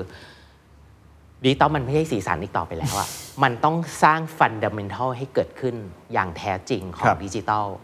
ถ้าจะทำได้ทำได้ยังไงก็คือ 1. ต้องมีทีมเซตอัพดิจิตอลทีม for success ในปี 2022 ฉะนั้นเราต้องฟอร์มิ่งเลยว่าดิจิตอลทีมเราที่เป็นมองว่าเป็นสกิลเซ็ตที่ดีเลย เป็นใครบ้าง แล้วอาจจะเอามาเป็นเขาเรียก p i o n e e r ของบริษัทนะครับ ยกตัวอย่าง 2. ทำให้แบรนด์เป็น direct brand economy ซึ่งเดี๋ยวเราจะมีชาร์ตให้ดูก็คือทำให้แบรนด์เราอะเข้าถึงคอน sumer ได้อ่าสามคือดิจิตอลท a n s f o r m a t i o n ที่ต้องปรับเปลี่ยนตลอด คือแน่นอนคือคำว่าดิจิตอลท a n s f o r m a t i o n ที่เราพูดกันเยอะแยะมากมายอะมันไม่หยุดอยู่กับที่หมายถึงว่าเพราะเทคโนโลยีมันยังเปลี่ยนไป ใช่ครับ ตลอด ฉะนั้นมันต้อง ongoing เนาะแล้วที่สำคัญอันหนึ่งคือ ต้องเริ่มเขาเรียก deactivate digital marketing autopilot ในที่นี้คืออะไรคือว่า เขาบอกว่าตอนนี้มันชอบมีสูตรสำเร็จของดิจิตอลเช่นอ่ะคุณจะโปรโมทสินค้า คุณก็ลงวิดีโอ บ เข้าว ใจ ก ละ KOL อ่า คุณจะอ่าอะไรนะ ขายของใน e-commerce คุณก็ลงสมมติ C Pass อย่างเงี้ยสูตรสำเร็จเลย ไม่มี แต่จริง ๆ มันต้อง deactivate มันทิ้ง ครับ เลย one size doesn't fit all ถูกต้องต้อง experiment mindset นะครับ แล้วที่สำคัญอีกอันหนึ่งที่ตอนเนี้ยถกเถียงกันทั่วโลกมาก ๆ คือ wall ระหว่างแบรนด์กับ performance ที่คุณเคนเกริดมาตั้งแต่ต้นนะมันต้อง break down โอเค มันต้องมาด้วยกัน ครับ นะครับ และสุดท้ายเลยก็คือว่า maximize ความเป็น digital value อย่างแท้จริงให้เกิดขึ้นให้ได้นะครับ เดี๋ยวเราซูมอินไปทีละเรื่อง ฮะแต่ เค ดี สอะ มากเลยครับ เมื่อกี้ก็คือจะบอกทุกท่านว่าหลังจากนี้คำว่าดิจิตอลมันไม่ใช่แค่เทรนด์ ถูก แต่มันเป็นคอ ถูก สำคัญมากๆ elementary strategy พูดง่ายๆว่าถ้าคุณไม่ทำวันนี้อีก 5 ปีคุณก็ต้องทำอยู่ดี ต้อง แล้วถ้าคุณไม่ทำเนี่ยมันจะช้าไปเรื่อย ช้ากว่าคนอื่นไปอาจจะ 20 ปีสม ๆ มติตัวอย่าง โอเคอ่ะเชิญต่อฮะ อ่ะทีนี้เรายกเคสตัดดี้อันหนึ่งที่เขาทำเขาเรียกเริ่มมาโฟกัส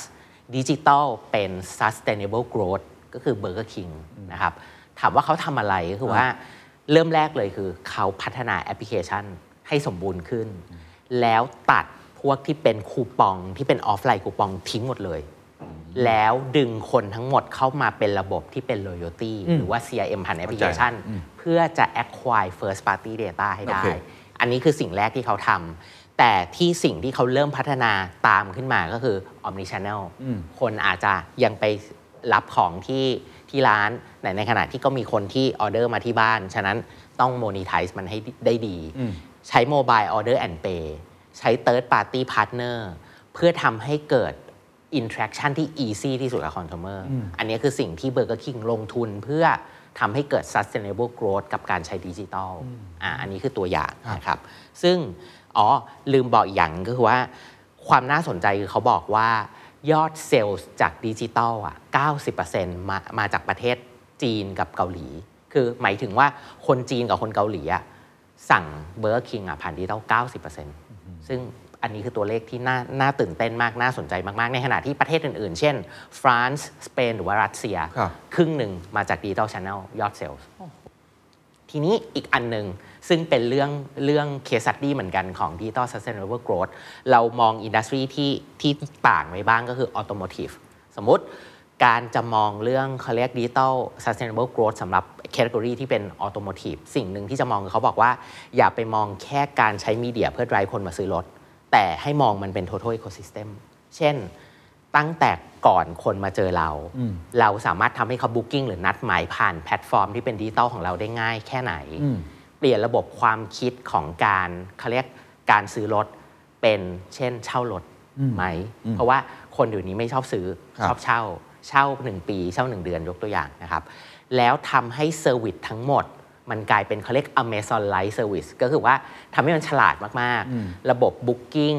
ระบบที่จะซื้อหรือแม้กระทั่งระบบที่เราจะมีเขาเรียก Insurance Car Insurance อะ ครับ ก็ทำให้ทุกอย่างมันสมูทและฉลาด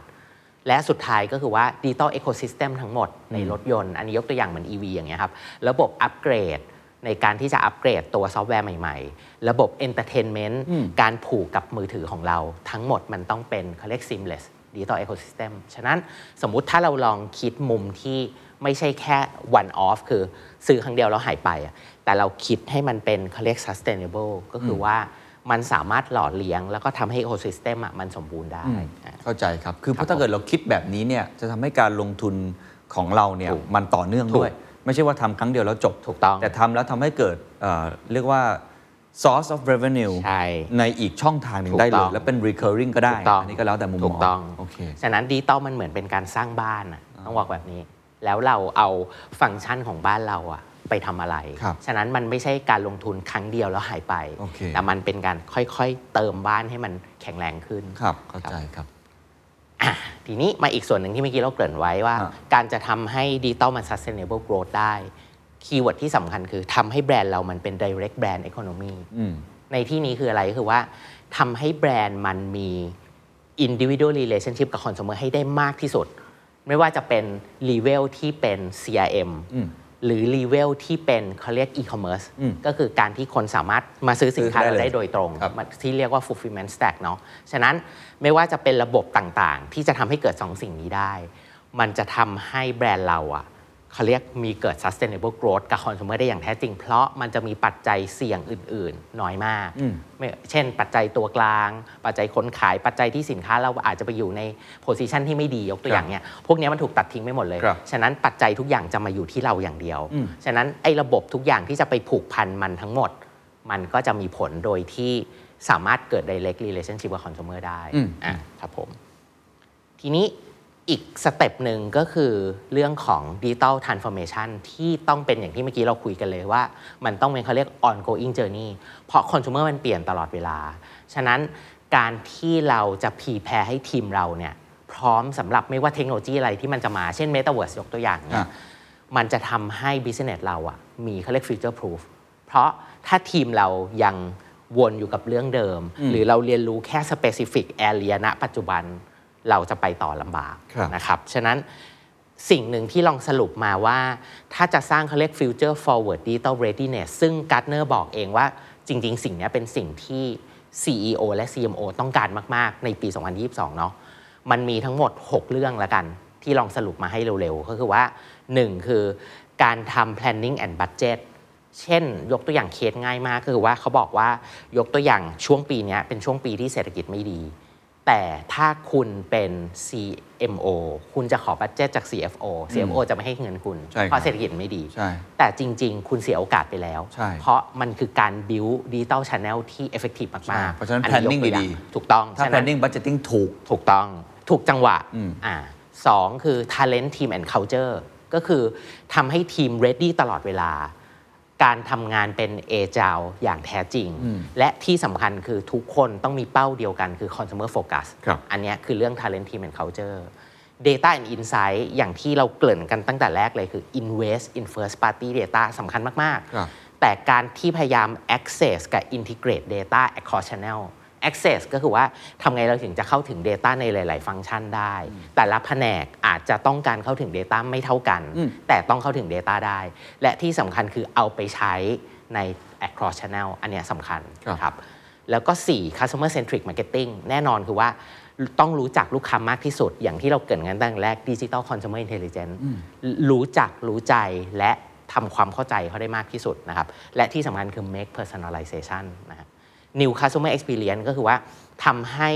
experience ของเขามันเป็น hybrid shopping experience และเป็น consumer facing app มันจะเป็นตอนนี้เขาบอกว่าเป็นตัวที่เติบโตมาก ๆ แน่ ๆ เพราะมันจะเป็นตัวที่ช่วยให้คุณเก็บข้อมูลลูกค้าได้ ครับ ครับ สุดท้าย outcome and agility ง่าย ๆ เลยคือต้อง experiment อ่ะอันเนี้ยคือเขาบอกว่า ongoing digital transformation ที่จะเกิดขึ้นได้จริงต้อง based on หกเรื่องนี้ ครับโอ้ขเป็อน หลั บ ก คุณมากเลยครับ เพราะว่าเราคุยกันมาทั้งหมดเนี่ย อืม คุยในแง่ของเชิงเทคนิคเชิงในแง่ของที่ว่าจะเกิดอะไรขึ้น ครับ เราต้องทำอะไรบ้าง ครับ แต่อันเนี้ยจะเป็นในเชิงที่การเตรียมตัว อืม ของเราเอง ใช่ ที่เป็นผลเซอร์เวย์มาจากการ ถู เน กต้ อ อง ร์ว่า CEO CMO ต้องการอะไร มากที่สุด ที่สุด ใช่ ผมว่า 6 มิตินี้ใช้เป็นกึ่งกึ่งๆ เหมือนกับเฟรมเวิร์กของเราได้ ถูก ว่า ต้อง 2022 หลังจากนี้เราพร้อมหรือยังกับ 6 มิตินี้ ใช่ แต่ละอัน ถูกต้อง เพื่อจะเตรียมพร้อมกับไอ้ future forward digital readiness ถูกต้องครับ เห็นแล้วรู้สึกว่าการบ้านอีกเยอะเลยนะครับ อ่ะแล้วก็แน่นอนก็จะมาถึงสเต็ปถัดไปของการที่จะทำให้ดิจิตอลมัน sustainability growth ได้ก็คือว่าต้อง deactivate digital marketing autopilot อย่างที่บอกคือว่าคนส่วนใหญ่ก็จะชอบใช้ท่าเดิมๆ แหละ ในการในการลงมีเดีย ในการซื้อโฆษณาใดๆ เขายกตัวอย่าง 2 เคส น่าสนใจมากๆ ครั คื บ อว่าปกติเขาบอกว่าบริษัทที่จะบิดดิ้งบนยกตัวอย่างคือ Google AdWords อะครับ มักจะบิดดิ้งว่าอันไหนที่คนวิ่งเข้ามาซื้อสินค้าเยอะที่สุด แล้วราคาถูกที่สุด เขาก็จะบิดดิ้งออนออนเมทริกนั้นใช่ไหม ครับ เขาเปลี่ยนวิธีบิดดิ้งใหม่คือ บิดดิ้งมาที่คนที่ซื้อสินค้าที่ high value ที่สุด โดยไม่สนใจว่าจะมากี่คน แต่คนนั้นต้องมาซื้อสินค้าที่ราคาสูงที่สุด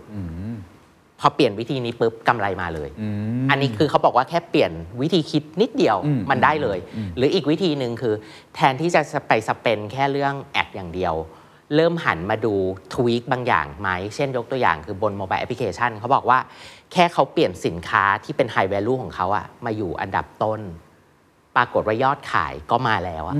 เพราะว่าคนก็มักจะมองอันที่อยู่อันดับต้นเป็น parity กว่า ครับ อันนี้ยกตัวอย่างง่าย ๆ คือหมายความว่าเราบางทีเราไม่จำเป็นที่จะต้องใช้แบบท่าใหม่ ถูก เปลี่ยนกระบวนท่าทั้งหมด ถูก บางทีแอดออน อะไรนิดเดียวเหมือน อ่า เป็นเอ็กซ์เพร์เมนต์หรือผมยกตัวอย่างสิ่งที่ผมทำมาจริงกับลูกค้าอย่างเงี้ยครับผมมีทำเขาเรียกโปรโมชั่นที่ใช้เกมเกมยี่ห้อหนึ่งละกัน แล้วก็ของเครื่องดื่มยี่ห้อหนึ่งอย่างเงี้ยเราก็ลงโฆษณาใช้ KOL ใช้เกมแคสเตอร์ใด ๆ ก็เป็นสูตรที่แบบเออมันก็มีโกรดโน่นนี่นั่น ปรากฏว่าอยู่ดีๆ เราเจอช่วงหนึ่งที่เฮ้ยยอดหล่น ไปอยู่ดีๆ คือพีคเลยหล่นลงมาโดยไม่รู้สาเหตุ ไปฟิกเกอร์ได้คือพาร์ทเนอร์ที่เป็นเกมพาร์ทเนอร์อะเอาตัวโฆษณาที่เป็นแบนเนอร์โฆษณาจากเว็บเขาออก ยกตัวอย่างแค่เนี้ยอันนี้คือ ถ้าเราไม่รู้ identify ไม่เจออแปลว่าเราก็ไป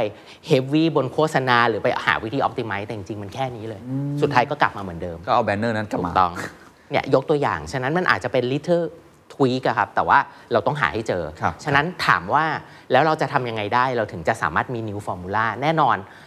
บอกทุกคนทุกคนทำไม่ได้เหมือนกัน แต่ที่จะทำได้คือเขาบอกว่าให้ switch มาเป็น manual control เขาเปรียบเทียบเหมือนเครื่องบินคือ ถ้าเครื่องบินเนี่ยเราพลอตว่าเราจะไปทางเราจะไปอะไรดีอเมริกาแล้วกัน มันก็จะบินเป็นออโต้พายロเนาะก็จะวิ่งไปที่เส้นทางเนี้ยตลอดเวลา แต่เปลี่ยนเลยคือหากัปตันใหม่ ฉะนั้นกัปตันคนนี้ต้องรับผิดชอบนะ ถ้ามันไม่ดี อ่า แปลว่าทุกคนในทีมก็จะกล้าละ เพราะว่าถ้าคุณไม่มีกัปตันที่จะมารับผิดชอบ ครับ สิ่งนี้คนก็จะไม่กล้าที่จะลองเปลี่ยนอะไรใหม่ๆถูกไหมครับสอง build the plane สร้างเครื่องบินใหม่ก็คือพวกเครื่องมือนั่นแหละ ที่จะมาเป็นตัวช่วยวัดผลอย่างที่เมื่อกี้ที่ผมเล่าให้ฟังว่าผม identify ได้ว่ามันมาจากการถอดแบนเนอร์จากเกมแพลตฟอร์มอะ ครับ เราดูจากเครื่องมือที่เป็นอินไซต์เรา ครั อบ ย่างเงี้ยยกตัวอย่างนะครับ และสุดท้ายเทรนเดอะครูก็คือคนที่เป็นมาร์เก็ตติ้งหรือว่าทีมทั้งหมด ต้องมี mindset เดียวกันอ่ะประมาณนี้ อันเนี้ยคือวิธีนะค กั รับ ปตันคนนี้นะครับ ถูกต้องครับ สำคัญมาก อ่ะทีนี้อีกเรื่องหนึ่งซึ่งเป็นเรื่องถัดมาของการ build sustainability growth สำหรับดิจิตอลคือว่าเราต้อง break down walls ระหว่างแบรนด์กับ performance ให้ได้ คือต้องไม่มีกำแพงกั้นระหว่าง branding แบบนี้และ performance แบบนี้นะฮะ ซึ่ง creativity กับ ถูก ตัวที่เป็น automation performance เออ อ่ะ performance performance ต้องบอกว่ามันไม่ใช่คำว่า split มันต้องเป็นคำว่า balance ครับ ให้ถูกนะค ครั รับ บ ซึ่งเขายกตัวอย่าง Airbnb อันนี้เคสตี้นี้น่าสนใจมาก ๆ คือ แน่นอนคือเราทราบกันว่า Airbnb มันเป็นออนไลน์ท r a v e l แพลตฟอร์มเนาะ ฉะนั้นถ้าเราจะลงโฆษณาให้ Airbnb มันลงเป็น performance อยู่แล้ว เพราะว่าเรารู้นี่ว่าคนเห็นจากไหน คลิกมาจากไหน แล้วเราก็สามารถซื้อ performance marketing หรือ performance ad ในการที่จะดึงคนเข้าแพลตฟอร์มเราได้ถูกไหมครับ Airbnb ไม่คิดแบบนั้น เขาลองถอด performance ทั้งหมดออก ปรากฏว่าสิ่งที่เขาเจอคือทราฟฟิกไม่ตก ซึ่ง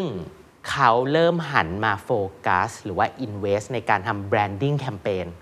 จริงจังมาก ๆ ในช่วงนั้น ครับ ซึ่งกลายเป็นหลังจากการโฟกัสทำแบรนดิ้งแคมเปญของเขาครั้งนั้น ซึ่งเดี๋ยวเรามีโชว์ให้ดูด้านหลัง ทราฟฟิกเขาโตขึ้นอีกด้วยซ้ำ 15%อันเนี้ยฉะนั้นเลยอยากอยากแชร์ให้ฟังว่า performance บางครั้งมันเป็น misconcept อะอย่าเหมือนที่เราเคยคุยที่เวทีตอน strategic forum เนาะว่า จริง ๆ อย่าลืมว่า brand building มันเป็นการสร้าง future demand ให้กับคน แบรนด์เราที่ยังมี opportunity อีกมากมาย ฉะนั้นอย่าลิมิตตัวเอง อืม ด้วย performance ครับ ครับผม ภาพครับ ทีนี้เราจะสามารถเขาเรียก maximize เขาเรียก real digital value ได้ยังไง ก็คือว่าเห็นภาพของความเป็นดิจิตอลอ่ะ ครับ ให้มันใช้แบบใช้ศักยภาพของมันให้ได้ดีที่สุด แน่นอนคือ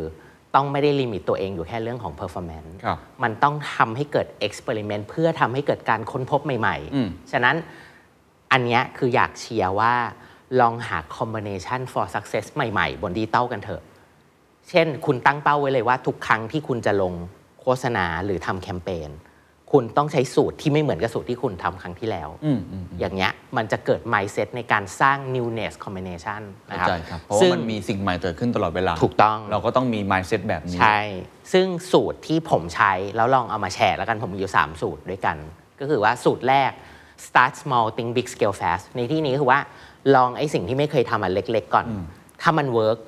ค่อยสเกลให้มันใหญ่ขึ้น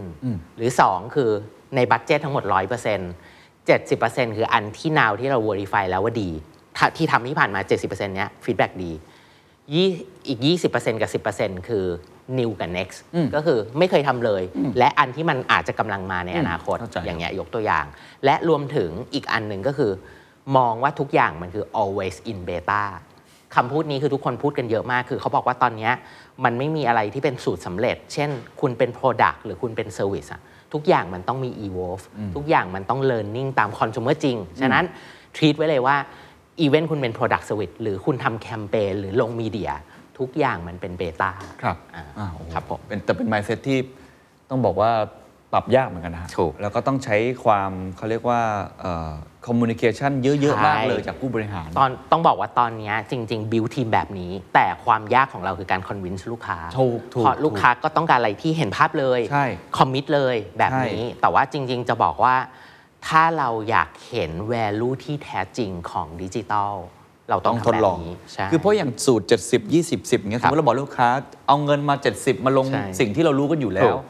เหรืออีก 30เนี่ยมันนิวกับเน็ก ถูก เนี่ยหลายคนอาจจะไม่เข้าใจนะว่าทำไม ถูก ไม่ร้อยไปเลย ถูกต้อง กับนาว ถูกต้อง นะฮะ หรือว่าผมมีลูกค้าบางคนก็บอกบอกว่าสมมติเรา recommend ให้ลงบางอย่างที่ใหม่มากๆ ลูกค้าก็บอกว่าคุณต้อง commit KPI มาเลย โอ้โห อย่างเงี้ยยกตัวอย่างอย่างเงี้ยมันก็ไม่ encourage ให้เกิด experiment ครับครับเข้าใจครับ เราจบเทรนด์แรกกันไปแล้ว ก็คือดิจิ t a ลเอลิเมนท r y ถูกต้อง นั่นคือเทรนด์ทั้งหมดที่เกิด ใช่ ขึ้น ครับ ในอันแรก โอ้โห ครับ แค่ ผม อันแรกก็ต้องบอกว่าต้องสร้างฟ u เดชั o นมหาศาล ใช่ แล้วก็มีการบ้านเยอะ เยอะ มาม าก กใช่ครับ นั่น ผม คือ เอง เทรนด์ ก็ ที่ ต้อง หนึ่งนะ ทำกันบ้านเยอะมากเหมือนกัน ๆครับเรามาต่อกันเทรนด์ที่2 ครับผม หรือว่าเป็นอีกหนึ่งผมว่าปัจจัยสำคัญเลยนะ ก็คือเรื่องของพฤติกรรมผู้บริโภค ใช่ครับ แล้วพี่เอิร์ธก็ใช้คำว่า life reimagine ใช่ครับ คือแสดงว่าชีวิตเราคงจะเปลี่ยนไปอีกเยอะ ถูก มากเลย ถูก ทำให้การตลาดต้องปรับตัวตาม ใช่ สิ่งที่เขาเปลี่ยนไป ถูกต้อง เชิญเลยครับ เราเริ่มมาจากที่บอกว่าจริง ๆ ปีที่ผ่านมาคือปี 2021 เนาะ ครับ เป็นปีจริง ๆ ตั้งแต่ 2020 แล้วล่ะ เป็นปีแห่งการเปลี่ยนแปลงพฤติกรรมของคนอย่างมหาศาล ครึ่งหนึ่งของคนในเอเชียบอกว่าเขา re-evaluate สิ่งที่สำคัญในชีวิตเขา ซึ่งทำให้เขาเกิดการเปลี่ยนแปลง priority ในชีวิต ไม่ว่าจะเป็นเรื่องเกี่ยวกับ finance เกี่ยวกับเวลา หรือเกี่ยวกับการซื้อของให้ตัวเอง ใช่ ฉะนั้นสิ่งเนี้ยมันก็เลยต้องเริ่มมาคิดแล้วว่าสินค้าของเราหรือบริการของเราอ่ะมันยัง matters กับความต้องการของคนในปัจจุบันอย่างแท้จริงหรือเปล่า ครับ นะครับ ซึ่งอันนี้ลองสแกนมาให้ดูคร่าวๆเลยก็คือว่า เขาบอกว่า 75%ของคนเอเชีย ซื้อสินค้าที่เป็นสินค้าใหม่เลยที่ไม่เคยซื้อมาก่อนในช่วงที่ผ่านมา ซึ่งแน่นอนเราลองสแกนมาให้ดูแต่ละอันก็คือว่าคริปโตเสิร์ชโตขึ้น 400% wellness ทั้ง mental emotional แล้วก็ physical โต 30%ควคนเสิร์ชคำว่า quality มากกว่า price เนี่ย 60% virtual โตขึ้น 520% fast checking คือเช็คข้อมูลว่าถูกต้องหรือเปล่า fraud หรือเปล่าเนี่ย 140% translation คือแปลภาษาเนี่ย 155% ที่น่าสนใจคือ buy now pay later เนี่ย 270%และของไทยเลย quick cash loan บวก ชัดเจน 85%จะเห็นได้ว่ามันเกี่ยวกับ finance มันเกี่ยวกับเวลาเนาะ มันเกี่ยวกับ คุณภาพ คุณภาพชีวิตทั้งนั้นเลยนะครับ ฉะนั้นอันหนึ่งที่เราต้องมองคือคำว่า partner in life กับคน คือแน่นอนชีวิตคนมันเปลี่ยนเขา ครับ reevaluate เอ่อ collect consider สิ่งกับชีวิตเขา ฉะนั้นเราต้องเข้าไปเป็น partner กับชีวิตเขาให้ได้ เราต้องสร้าง new meaning กับ value ที่แท้จริงให้เกิดขึ้นให้ได้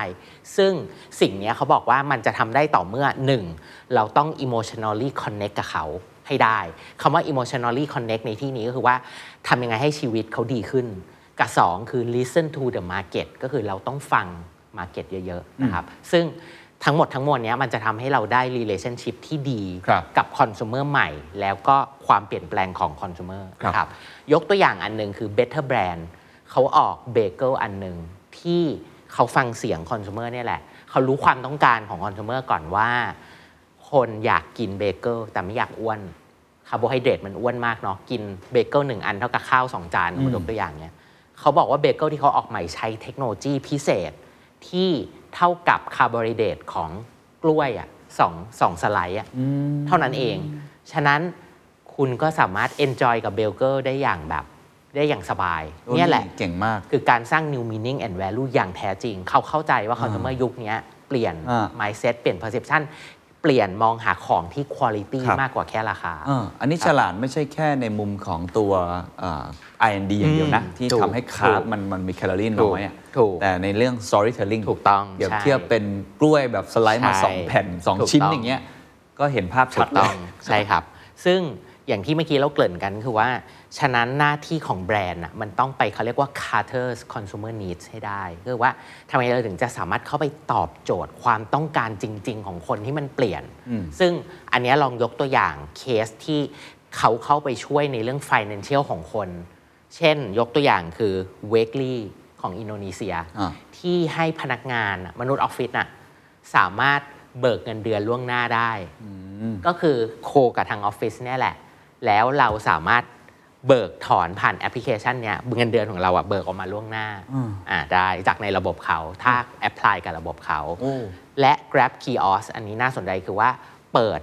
แบงค์อะครับให้สำหรับคนที่ไม่สามารถเข้าถึงแบงค์ได้ ก็คือให้คนสามารถเข้าถึงแหล่งเงินทุน เข้าถึงระบบการเงินโอนเงินชำระเงินใด ๆ ก็แล้วแต่ชื่ออย่าง Grab Kiosk อย่างเงี้ยที่อินโดเช่นกัน ซึ่งอันนี้คือตัวอย่างที่ว่านี่คือนี้ที่เปลี่ยนไปคืออีเวนคนที่เป็นเขาเรียก grassroot อะเขาก็ต้องการที่จะเข้าถึง financial ฉะนั้นถ้าเราเป็นดิจิทัลแล้วเราเข้าไปตอบโจทย์เขาได้ก็จะดีในมาก ๆในยุคนี้นะครับ หรือยกตัวอย่างอันนี้ที่น่าสนใจมาก ๆ ก็คือเคส Citibank ที่เข้าไปจอยกับ Amazon ซึ่งเป็น e-commerce platform เนาะปกติต้องบอกก่อนว่าบัตรเครดิตมีผ่อนชำระไม่แปลก มีอยู่แล้ว ใช่ แต่บัตรเครดิตที่ไปจอยกับ e-commerce platform แล้วให้คนซื้อสินค้าผ่าน e-commerce เลือกผ่อนชำระได้ อันเนี้ยแปลก ซึ่งคนสามารถเลือกผ่อนชำระได้ตามความสามารถของตัวเองเลยว่า คุณจะผ่อนชำระกี่เดือน 3 เดือน 6 เดือน 12 เดือน 18 เดือน หรือ 24 เดือน ซึ่งอันนี้แหละมันคือการเข้าไปเขาเรียก health close financial gap ของคนนะครับหรือตัวอย่างของไทย อันนี้น่าสนใจมาก ๆ เช่นกันก็คือว่าตั้งแต่ตอนที่เราทำ conduct research ตัวหนึ่งออกมาที่ช่วง 11 11อ่ะคนใช้ s h อ p e e มากกว่า มันมี 2 เหตุผลที่มันโผล่ออกมา ก็คือมีเครดิต กับผ่อนได้ ซึ่ง s h อ p e e อ่ะเขาออกระบบที่ชื่อว่า S Pay Later ก็คือมีวงเงินนะครับ อยู่ในนั้น เช่นยกตัวอย่างคือ 30,000 บาท ซึ่ง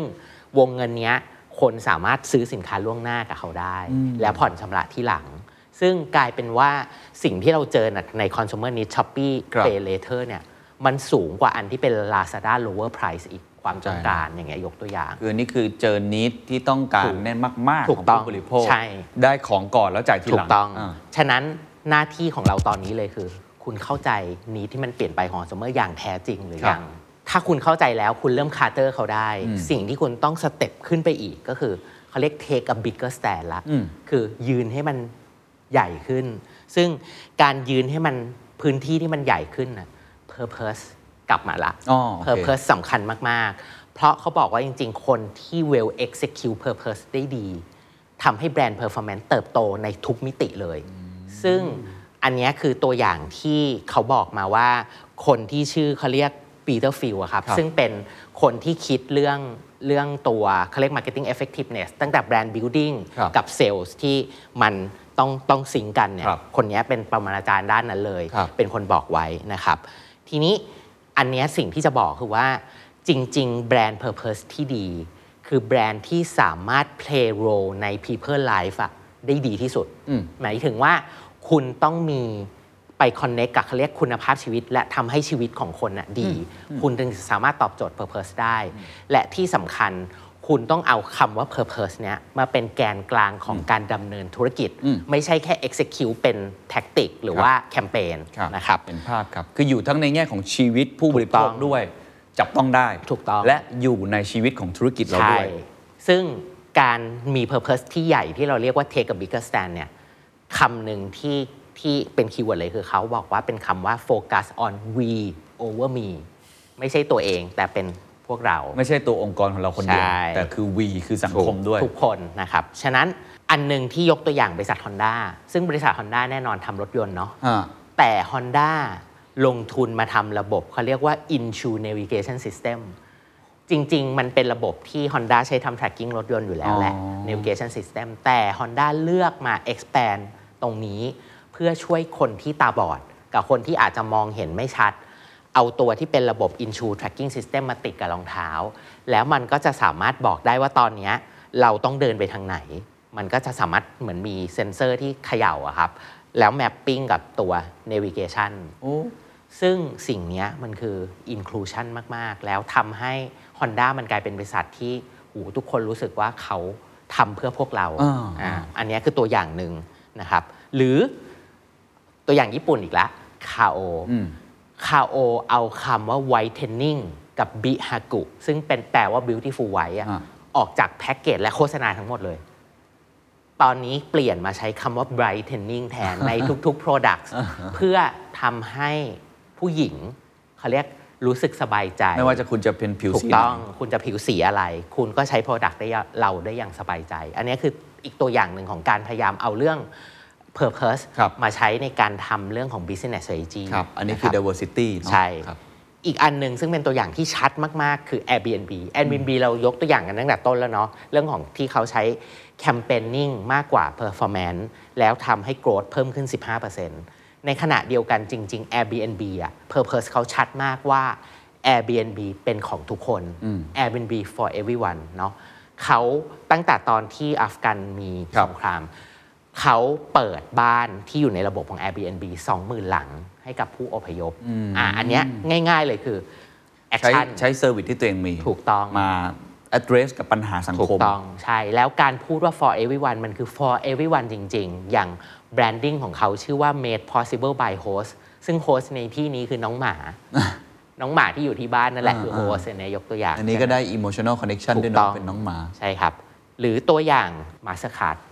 อันนี้คือตัวอย่างที่ดีที่สุดของปี คือเขาได้เป็น most contagious ของ USA ด้วยก็คือว่า เขาเลือกใช้ชื่อที่เป็นเขาเรียกว่า true name ก็คือ ชื่อที่คุณอยากใช้อะไม่ใช่ชื่อจริงสำหรับคนที่เป็นทาง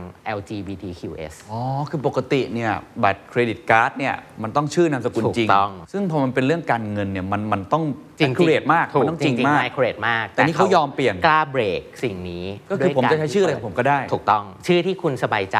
อ๋อ ให้เหมาะกับเพศสภาพของคุณ เข้าใจครับ ครับ โอ้โห ซึ่งสิ่งนี้ Impact ทั้งในแง่ของแบรนด์ และก็ Conversion ของคนที่มาใช้บัตร เพราะมันมีหลายคนที่ในบัตรประชาชนเนี่ย ใช่ อาจจะเป็นชื่อหนึ่ง ถูกต้องซึ่งเขาไม่สบายใจ ไม่แฮปปี้กับอันนั้น ใช่ครับ แต่มีกรอบสังคม ถูก กรอบครอบครัวอะไร ถูก อาจจะไม่อยากให้เขาเปลี่ยนชื่ ถูกต้อง แต่เขาก็มาสามารถเลือกชื่อใน ใช่ สิ่งที่มันค่อนข้างที่จะเป็นอะไรที่น่าเชื่อถือมากๆ บัตรเครดิตได้ ถูกต้อง อันเนี้ยคือเคสดีที่ อันนี้มัน ขารียก เห ว่า มือนแบบปรับบิดนิดเดียวเองนะ ใช่ นิดเดียวเองนะ นิดเดียวใช่ แต่เชื่อว่าหลังบ้านเราคงจะวุ่นวายเหมื วุ่ อน กั วายใช่ครับ ใช่ครับ ครับ แล้วก็มาที่เอ็กซ์ตรีมเลย เราข้ามสเต็ปเนาะคาร์เตอร์แดนนีสเทคกับบิ๊กเ r อร์สแตนอันนี้คือขั้นเอ็กซ์ตรีมของ Purpose คือ Empathy at Scale ครับ อย่างที่บอก Empathy คือคีย์เวิร์ดที่เราชอบพูดกันเนาะ ใช่ครับ เข้าใจผู้คนใด ๆ ก็แล้วแต่ แต่อันนี่คือ at scale ถูก at scale ซึ่งคำว่าพอ at scale มาแน่นอน มันคือเรื่องของ Data มันคือเรื่องของ AI มันคือเรื่องของเทคโนโลยีใช่ครับ มันคือการที่ทำให้แบรนด์เนี่ยเข้าไปสร้างเขาเรียกว่า real connection กับ consumer ด้วย Data แล้วก็ AI ซึ่งวิธีที่จะทำได้ก็คือว่า 1. ต้องเขาเรียก excellence ของการทำ first party data ก่อน อันนี้คือตั้งต้นจุด ย้อน ตั้ง กลับ ต้น ไปข้อหนึ่งที่เรา ย้อนกลับไป คุยกันเลย ตั้ง ตั้งแต่แรกใช่กับสองก็คือว่าเราเอาระบบที่เป็น A- AI เนี่ยแหละ มาช่วย verify ใน Data Context อื่น ๆ ด้วย เพื่อ deliver สิ่งที่ดีที่สุดให้กับ consumer analyze ให้เจอ insight ที่ใช่ แล้ว provide เขาเรียก relevant message offer หรือ content หรือแม้กระทั่ง product ให้กับ consumer อันเนี้ยคือสิ่งที่ชื่อว่า empathy at scale ฉะนั้นเราจะได้ทั้งฟีดแบ็กหรือレスปอนที่เราได้ และรวมถึงสิ่งที่เราจะพัฒนาให้กลายเป็น new experience ที่เกิดขึ้นกับ consumer ได้จริง ๆ อันเนี้ยคือสิ่งหนึ่งที่น่าสนใจมีตัวอย่าง บริษัทที่พัฒนา empathy at scale ได้อย่าง success คือ Mondelez Mondelez ก็คือบริษัทที่ขายพวกสแน็คอันที่เป็นช็อกโกแลต ครับ อะไรอย่างเงี้ยนะครับ ซึ่งสิ่งที่เขาทำคือเขาบอกว่าเขาเทิร์นจากการทำ mass product กับ mass marketing มาเป็น segment มาเป็น relevant message กับผู้คน และที่สำคัญเปลี่ยนสิ่งเหล่านี้ให้มัน personalize at scale ขึ้น ก็คือแต่ละคนจะได้รับ message หรือสามารถเข้าถึง product เขาแบบที่คนต้องการอย่างแท้จริง ซึ่งตัวอย่างอันหนึ่งที่น่าสนใจมาก ๆ คือ My Oreo ID My Oreo ID แน่นอนคือถ้าปกติถ้าเราจะเลือกซื้อตอนช่วงที่ Oreo เขาออกเป็น Color มา Colorful ครับ ครับ Oreo Prime เนี่ยอันเนี้ยเราเลือกซื้อได้ในในห้าง อ่า แต่ในออนไลน์อย่างเดียว คุณสามารถมาคัสโซไมโอริโอได้ในแบบที่คุณอยากคัสโซไมเนี่ยผมลองคัสโซไมเป็นคำว่า The Secret Sauce โอ้ เห็น โห ไหม ขอบคุณครับ ซึ่งเราสามารถเลือกเลือกว่าจะเอาตัวโอริโอแบบไหน ครีมสีอะไร เคลือบอะไรบ้าง ใส่รูปลงไปได้ที่สำคัญสั่งได้ กินได้จริง ส่งถึงบ้านใช่ คุณจะสั่งชิ้นเดียว ฮะ เพื่อเหมือนเป็นกิฟต์ ก็ได้ หรือคุณจะสั่งเป็นบ็อกซ์เลย เพื่อเอาไปกินกันทั้งบ้าน แล้วพี่เอิร์ธสั่งไหมาให้ผมมาหาวันนี้ เอ้ยยังไม่ได้สั่งครับ อันนี้ลองกดเล่นลองกด อันนี้ผม เล่ ผมเล่าประสบการณ์ ผมเคย ครับ ไป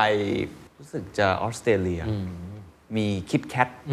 ทำแบบนี้เลยครับ แต่เขาจะเป็นไม่ใช่ออนไลน์ เป็นเป็น อ่า สโตร์ อ่า เข้าไปแล้วก็เลือกคิดแคทในแบบของตัวเองได้ ครับ แต่ยังไม่แอดวานซ์ถึงขั้นใช้รูปตัวเอง อ่า ขนาดนี้ อ่า อันนั้นคือมิกซ์ตามรสนิยมของเรา อ่า มิกซ์ตาม อ่า เขาเรียกว่าความชอบ ไม่ใช่แค่ในชดเรื่องรสชาตินะ แต่ว่าตัวเราเป็นคนยังไงอะ อ่า เราเป็นคนอารมณ์เย็น เราเป็นคนอินโทรเวิร์ดเอ็กโทรเวิร์ด อ่า แล้วเขาจะออกแบบเป็นช็อกโกแลตในแบบของเขาให้ อ่าอ่า แต่ว่าอันนี้รู้สึกจะแอดวานซ์ เพ ก ราะ ว่า ว่าเบสเดียวกัน แต่ว่าอันเนี้แอดสเกลกว่า ก็คือ ออนไลน์ เวลคัมทุกคนเป็น D2C direct to consumer ที่สำคัญคือเก็บข้อมูลความชอบของคนได้หมดเลย อ่า ถูกไหมชอบแบบไหนมี Family หรือเปล่า อ่า occasion ไหนเป็น occasion พิเศษสำหรับเขา และ preference เป็นแบบไหน ครับ ซึ่งผมลองประมวลผลสิ่งที่ Oreo ทำในปี 2021 ทั้งหมด น่าสนใจมาก ๆ ตั้งแต่ตอนที่ Prime Month ออกตัว Oreo ที่เป็น Rainbow ออกมา ครับ นะครับ Inclusivity มา Purposeful และรุนแรงมาก Personal และ At Scale Oreo ID ตัวที่เราโชว์ให้ดูเมื่อสักครู่ เข้าไป Connect กับ Gaming โดยที่มีเขาเรียกเวอร์ชันพิเศษ ชื่อว่าพิกาจู อ๋อ นี่ โอ้ พิ น่ารัก กาจู จังเลย เวอร์ชัน ชันใช่ อย่างเงี้ยแล้วอีกอันหนึ่งก็คือทำ virtual แล้วก็ hybrid experience โดยที่ทำเอ่อไปจอยกับ Capital Weekender ทำ live โดยที่คนสามารถสแกนผ่าน QR code เพื่อไปจอง แล้วก็สามารถดูผ่านไลฟ์ที่เป็นออนไลน์ก็ได้ เป็นเป็นเหมือนคอนเสิร์ตเลย ใช่ ถูกต้องเป็นคอนเสิร์ต ถูกต้องครับ โอ้ ซึ่งพอดูวงทั้งหมดอ่ะ จะเห็นได้ว่าเฮอวงเนี้ย มันคือเรื่อง empathy at scale ทั้งนั้นเลย ก็คือว่าเข้าใจความต้องการของคนแต่ละกลุ่มที่ไม่เท่ากัน แล้ว execute แยกตาม relevancy ของคนที่ไม่เหมือนกัน โหนี่ถือได้ว่าเป็นแบรนด์ที่ทำครบทุกมิ ถู ติ กต้อง มากนะฮะ ซึ่งน่าสนใจมาก ค ค รั รั บบ เรื่องสุดท้าย ครับ ของอันอันนี้ก็ ครับ คือตัว life free imagine ก็คือคำว่า consumer อ่ะมันเปลี่ยนเป็นคำว่า omni consumer คือคนเขาเลือกช็อปตาม channel ที่เขาอยากช็อปอ่ะเขาบอกว่าจริง ๆ ตอนนี้คีย์เวิร์ดต้องพยายามอย่าใช้คำว่า omni channel ให้ใช้คำว่า omni consumer โอ้เข้าใจละ เพราะจริง ๆ omni channel มันคือการ manage channel ใช่ ใช่ไหม ใช่ใช่ แต่จริง ๆ consumer เขาก็ just shop ที่ ถูก ที่เขาอยากช็อป เขาไม่สนใจหรอก ถูกต้องเขาไม่สนใจหรอก ฉะนั้นเราต้องเข้าใจคนมากกว่าเข้าใจ channel โอ้โห อันนี้คือคีย์เวิ เฮ้ ร์ ย ด ผมว่านี่คือคีย์เวิร์ดแห่ง ใช่ ปีเลยนะฮะ ครับ คือผมไปพูดหลายเวทีคุยกับคนหลายคน ครับ แล้วก็จะพูดไฮบริดบ้าง นั่แหนแห ละ ละ ออม นั่ นี่ นแหละ ชแนลบ้าง นั่แหนแห ละ ละ แต่จริง ๆ เซนส์ของทุกคนน่ะ ถูก ต้องการจะพูดสิ่งนี้ ถูกต้อง คือมันไม่มีแล้ว เข้า ว่า ใจมนุษย์แบบที่เป็นมนุษย์ เออก็เขาเขาเดินไปที่ช็อปจริง ๆ แต่สั่งของออนไลน์ ถูก แล้วให้มาส่งที่บ้าน ถูกต้อง เพราะเขาคือออมนิ omni consumer คอน sumer ซึ่งเดี๋ยวเรามีตัวเลขให้ดูด้วยว่าคนแบบนั้นมีเยอะมากนะครับ อันนี้เจ๋งมาก อ่ะเรามาดูกัน คนไทย 49%ต้องการซื้อของทั้งสองที่ ต้องการซื้อของทั้งออนและออฟไลน์ ฉะนั้นการที่จะทำแค่ออนไลน์อย่างเดียว หรือการจะทำออฟไลน์อย่างเดียวไม่ได้ผลแน่นอน ครับ ฉะนั้นมันต้องทำเป็น omni consumer และ hybrid shopping เนาะสองคือเขาบอกว่าเขา need flexible ในการที่เป็นออปชันในการซื้อ เช่น เขาซื้อของในช็อป ฮะ แต่เขาต้องการให้มาส่งที่บ้าน อ่าอ่าใช่ สูงที่สุด ใช่ เลย 40% ใช่ใช่ใช่ ในขณะที่สัดส่วนที่รองลงมาคือซื้อออนไลน์ แต่อยากไปพิกอัพที่สโตร์ โอ้ 35%อันนี้ยกตัวอย่าง ฉะนั้น